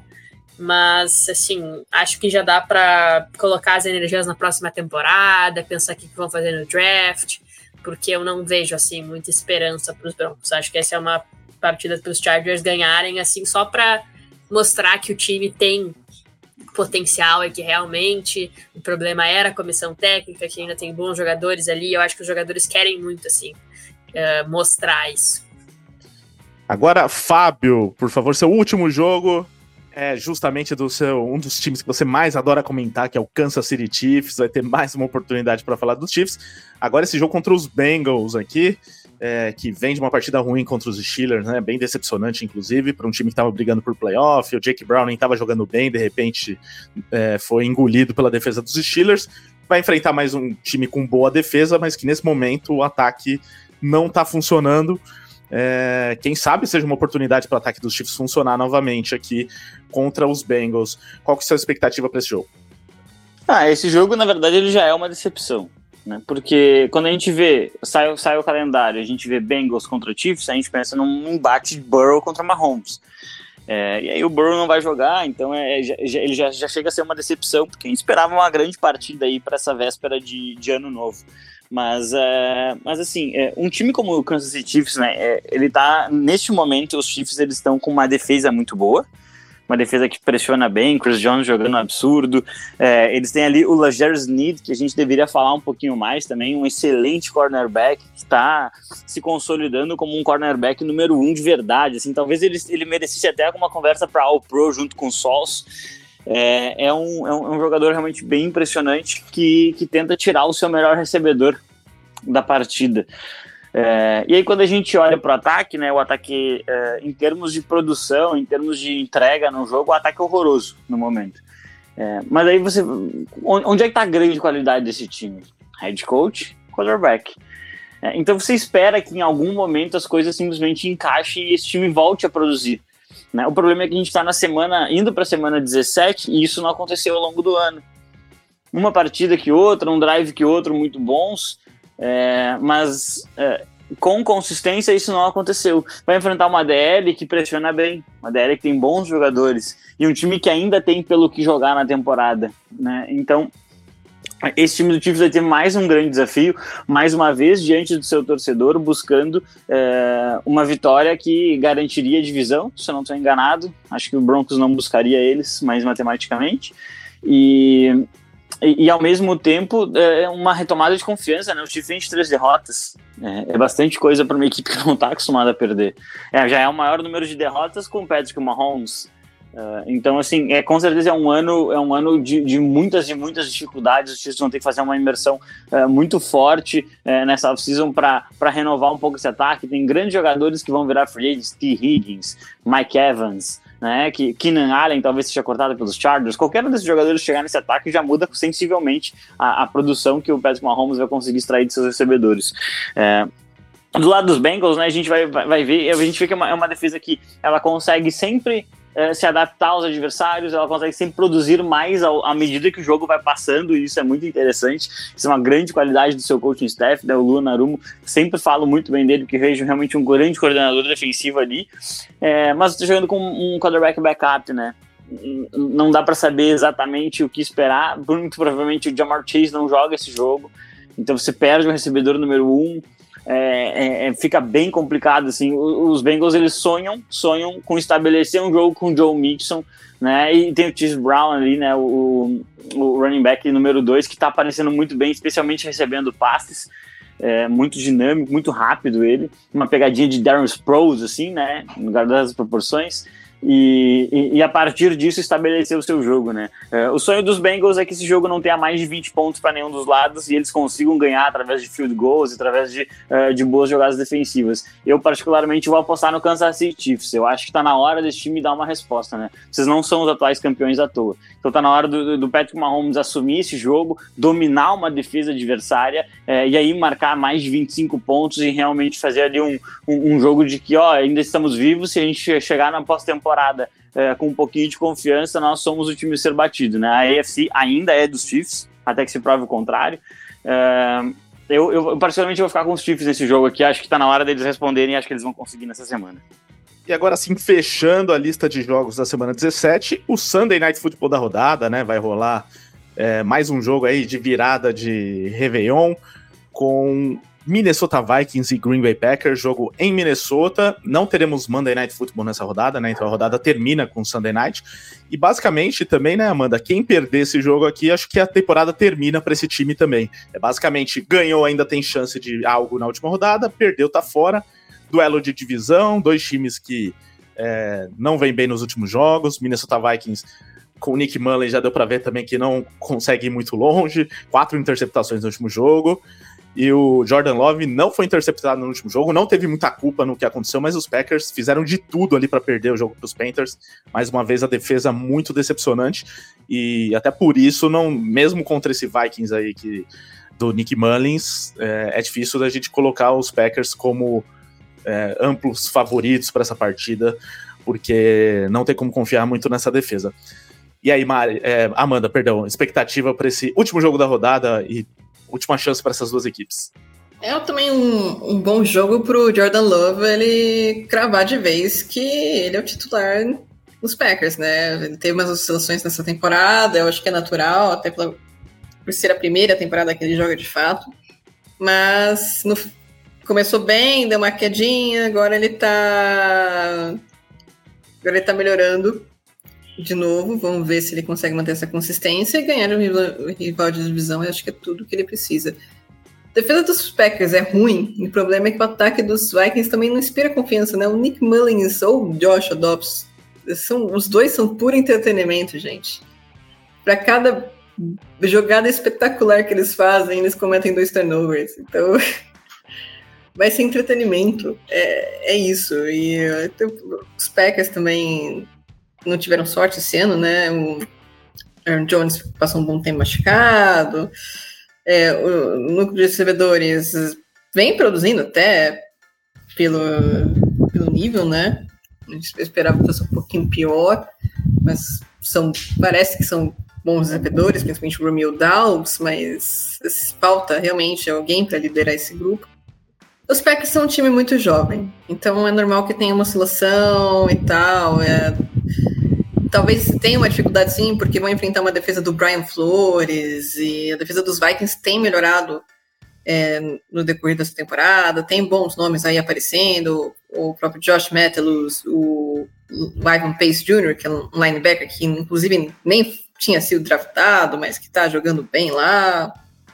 Então, eu acho que vai de entender como é que eles vão trabalhar essa questão da, de avançar em campo, de ter calma e de não cair no bait do, do Brian Flores, porque as, as defesas do Brian Flores são um pouquinho chatas. É, a gente até brincou lá Baltimore Ravens e Miami Dolphins, é a mesma coisa. É, é, naquela época os, os Dolphins estavam 0-6, os Ravens estavam atropelando todo mundo, e aí o, o Brian Flores falou, ah, falou chega.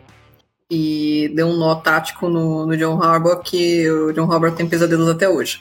Então, é uma, não é uma defesa fácil, esse esquadrão jovem vai precisar de tranquilidade para trabalhar com isso, principalmente o, o, Jordan Love, né, que é o, o quarterback, o comandante desse ataque.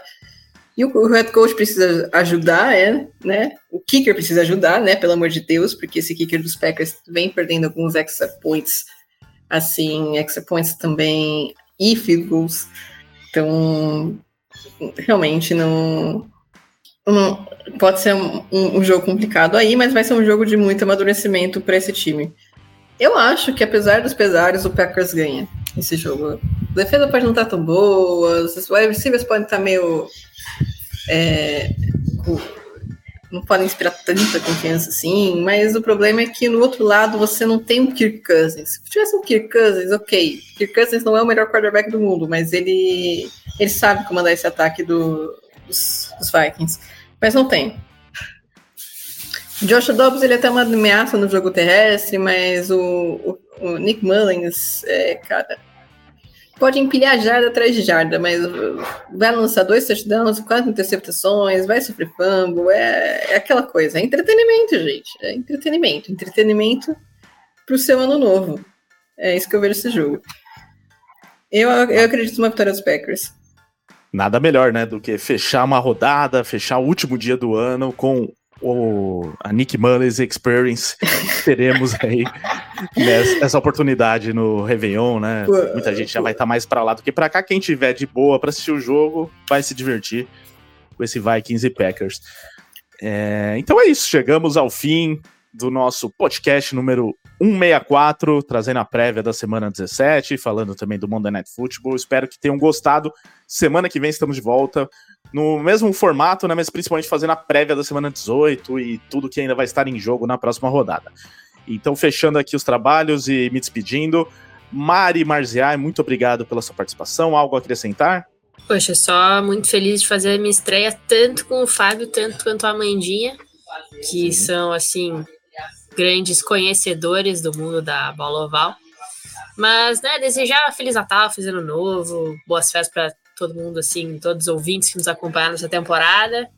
E agora é torcer até a reta final, aproveitar cada segundo até fevereiro, porque depois só em setembro, não é mesmo? Falou, gurizada! É isso. É... Amanda, obrigado aí também pela sua participação. Algo a acrescentar aqui. E caso contrário, não, semana que vem você não vai estar com a gente. Já desejo aqui um feliz ano novo para você, assim como um feliz ano novo também para Mari. É um feliz ano novo, pessoal, para você, Rica, para o Fábio, para a Mari, com quem eu tive a oportunidade de dividir a bancada pela primeira vez. A gente sempre estava querendo dividir a bancada, mas nunca dava certo. Mas no Natal conseguimos, então espero que ela tenha gostado desse presente de Natal. Mas... Justo hoje, né? Justo hoje. Podia vir com menos dor, mas a tua presença sempre é muito agradável. Ah, que coisa maravilhosa. Vamos torcer para a gente fazer, poder repetir a bancada no Super Bowl. Seria o um sonho. Mas, enfim, feliz ano novo para vocês, ouvintes, que 2024 seja mais tranquilo que 2023 e que tenha bastante futebol americano. Isso com certeza teremos. E para fechar aqui, Fábio Garcia, é, também pedindo seu destaque final desejando também um feliz ano novo. E sei que no caso do Fábio, ele vai passar o ano novo com esse sim, com muito futebol americano, porque além da NFL, ele vai estar ligado na segunda-feira, dia 1 de janeiro, nas semifinais do college, não é mesmo, Fábio? Exatamente, Ricardo. Um feliz Natal, feliz ano novo para todos os nossos ouvintes, para minhas colegas de bancada virtual também.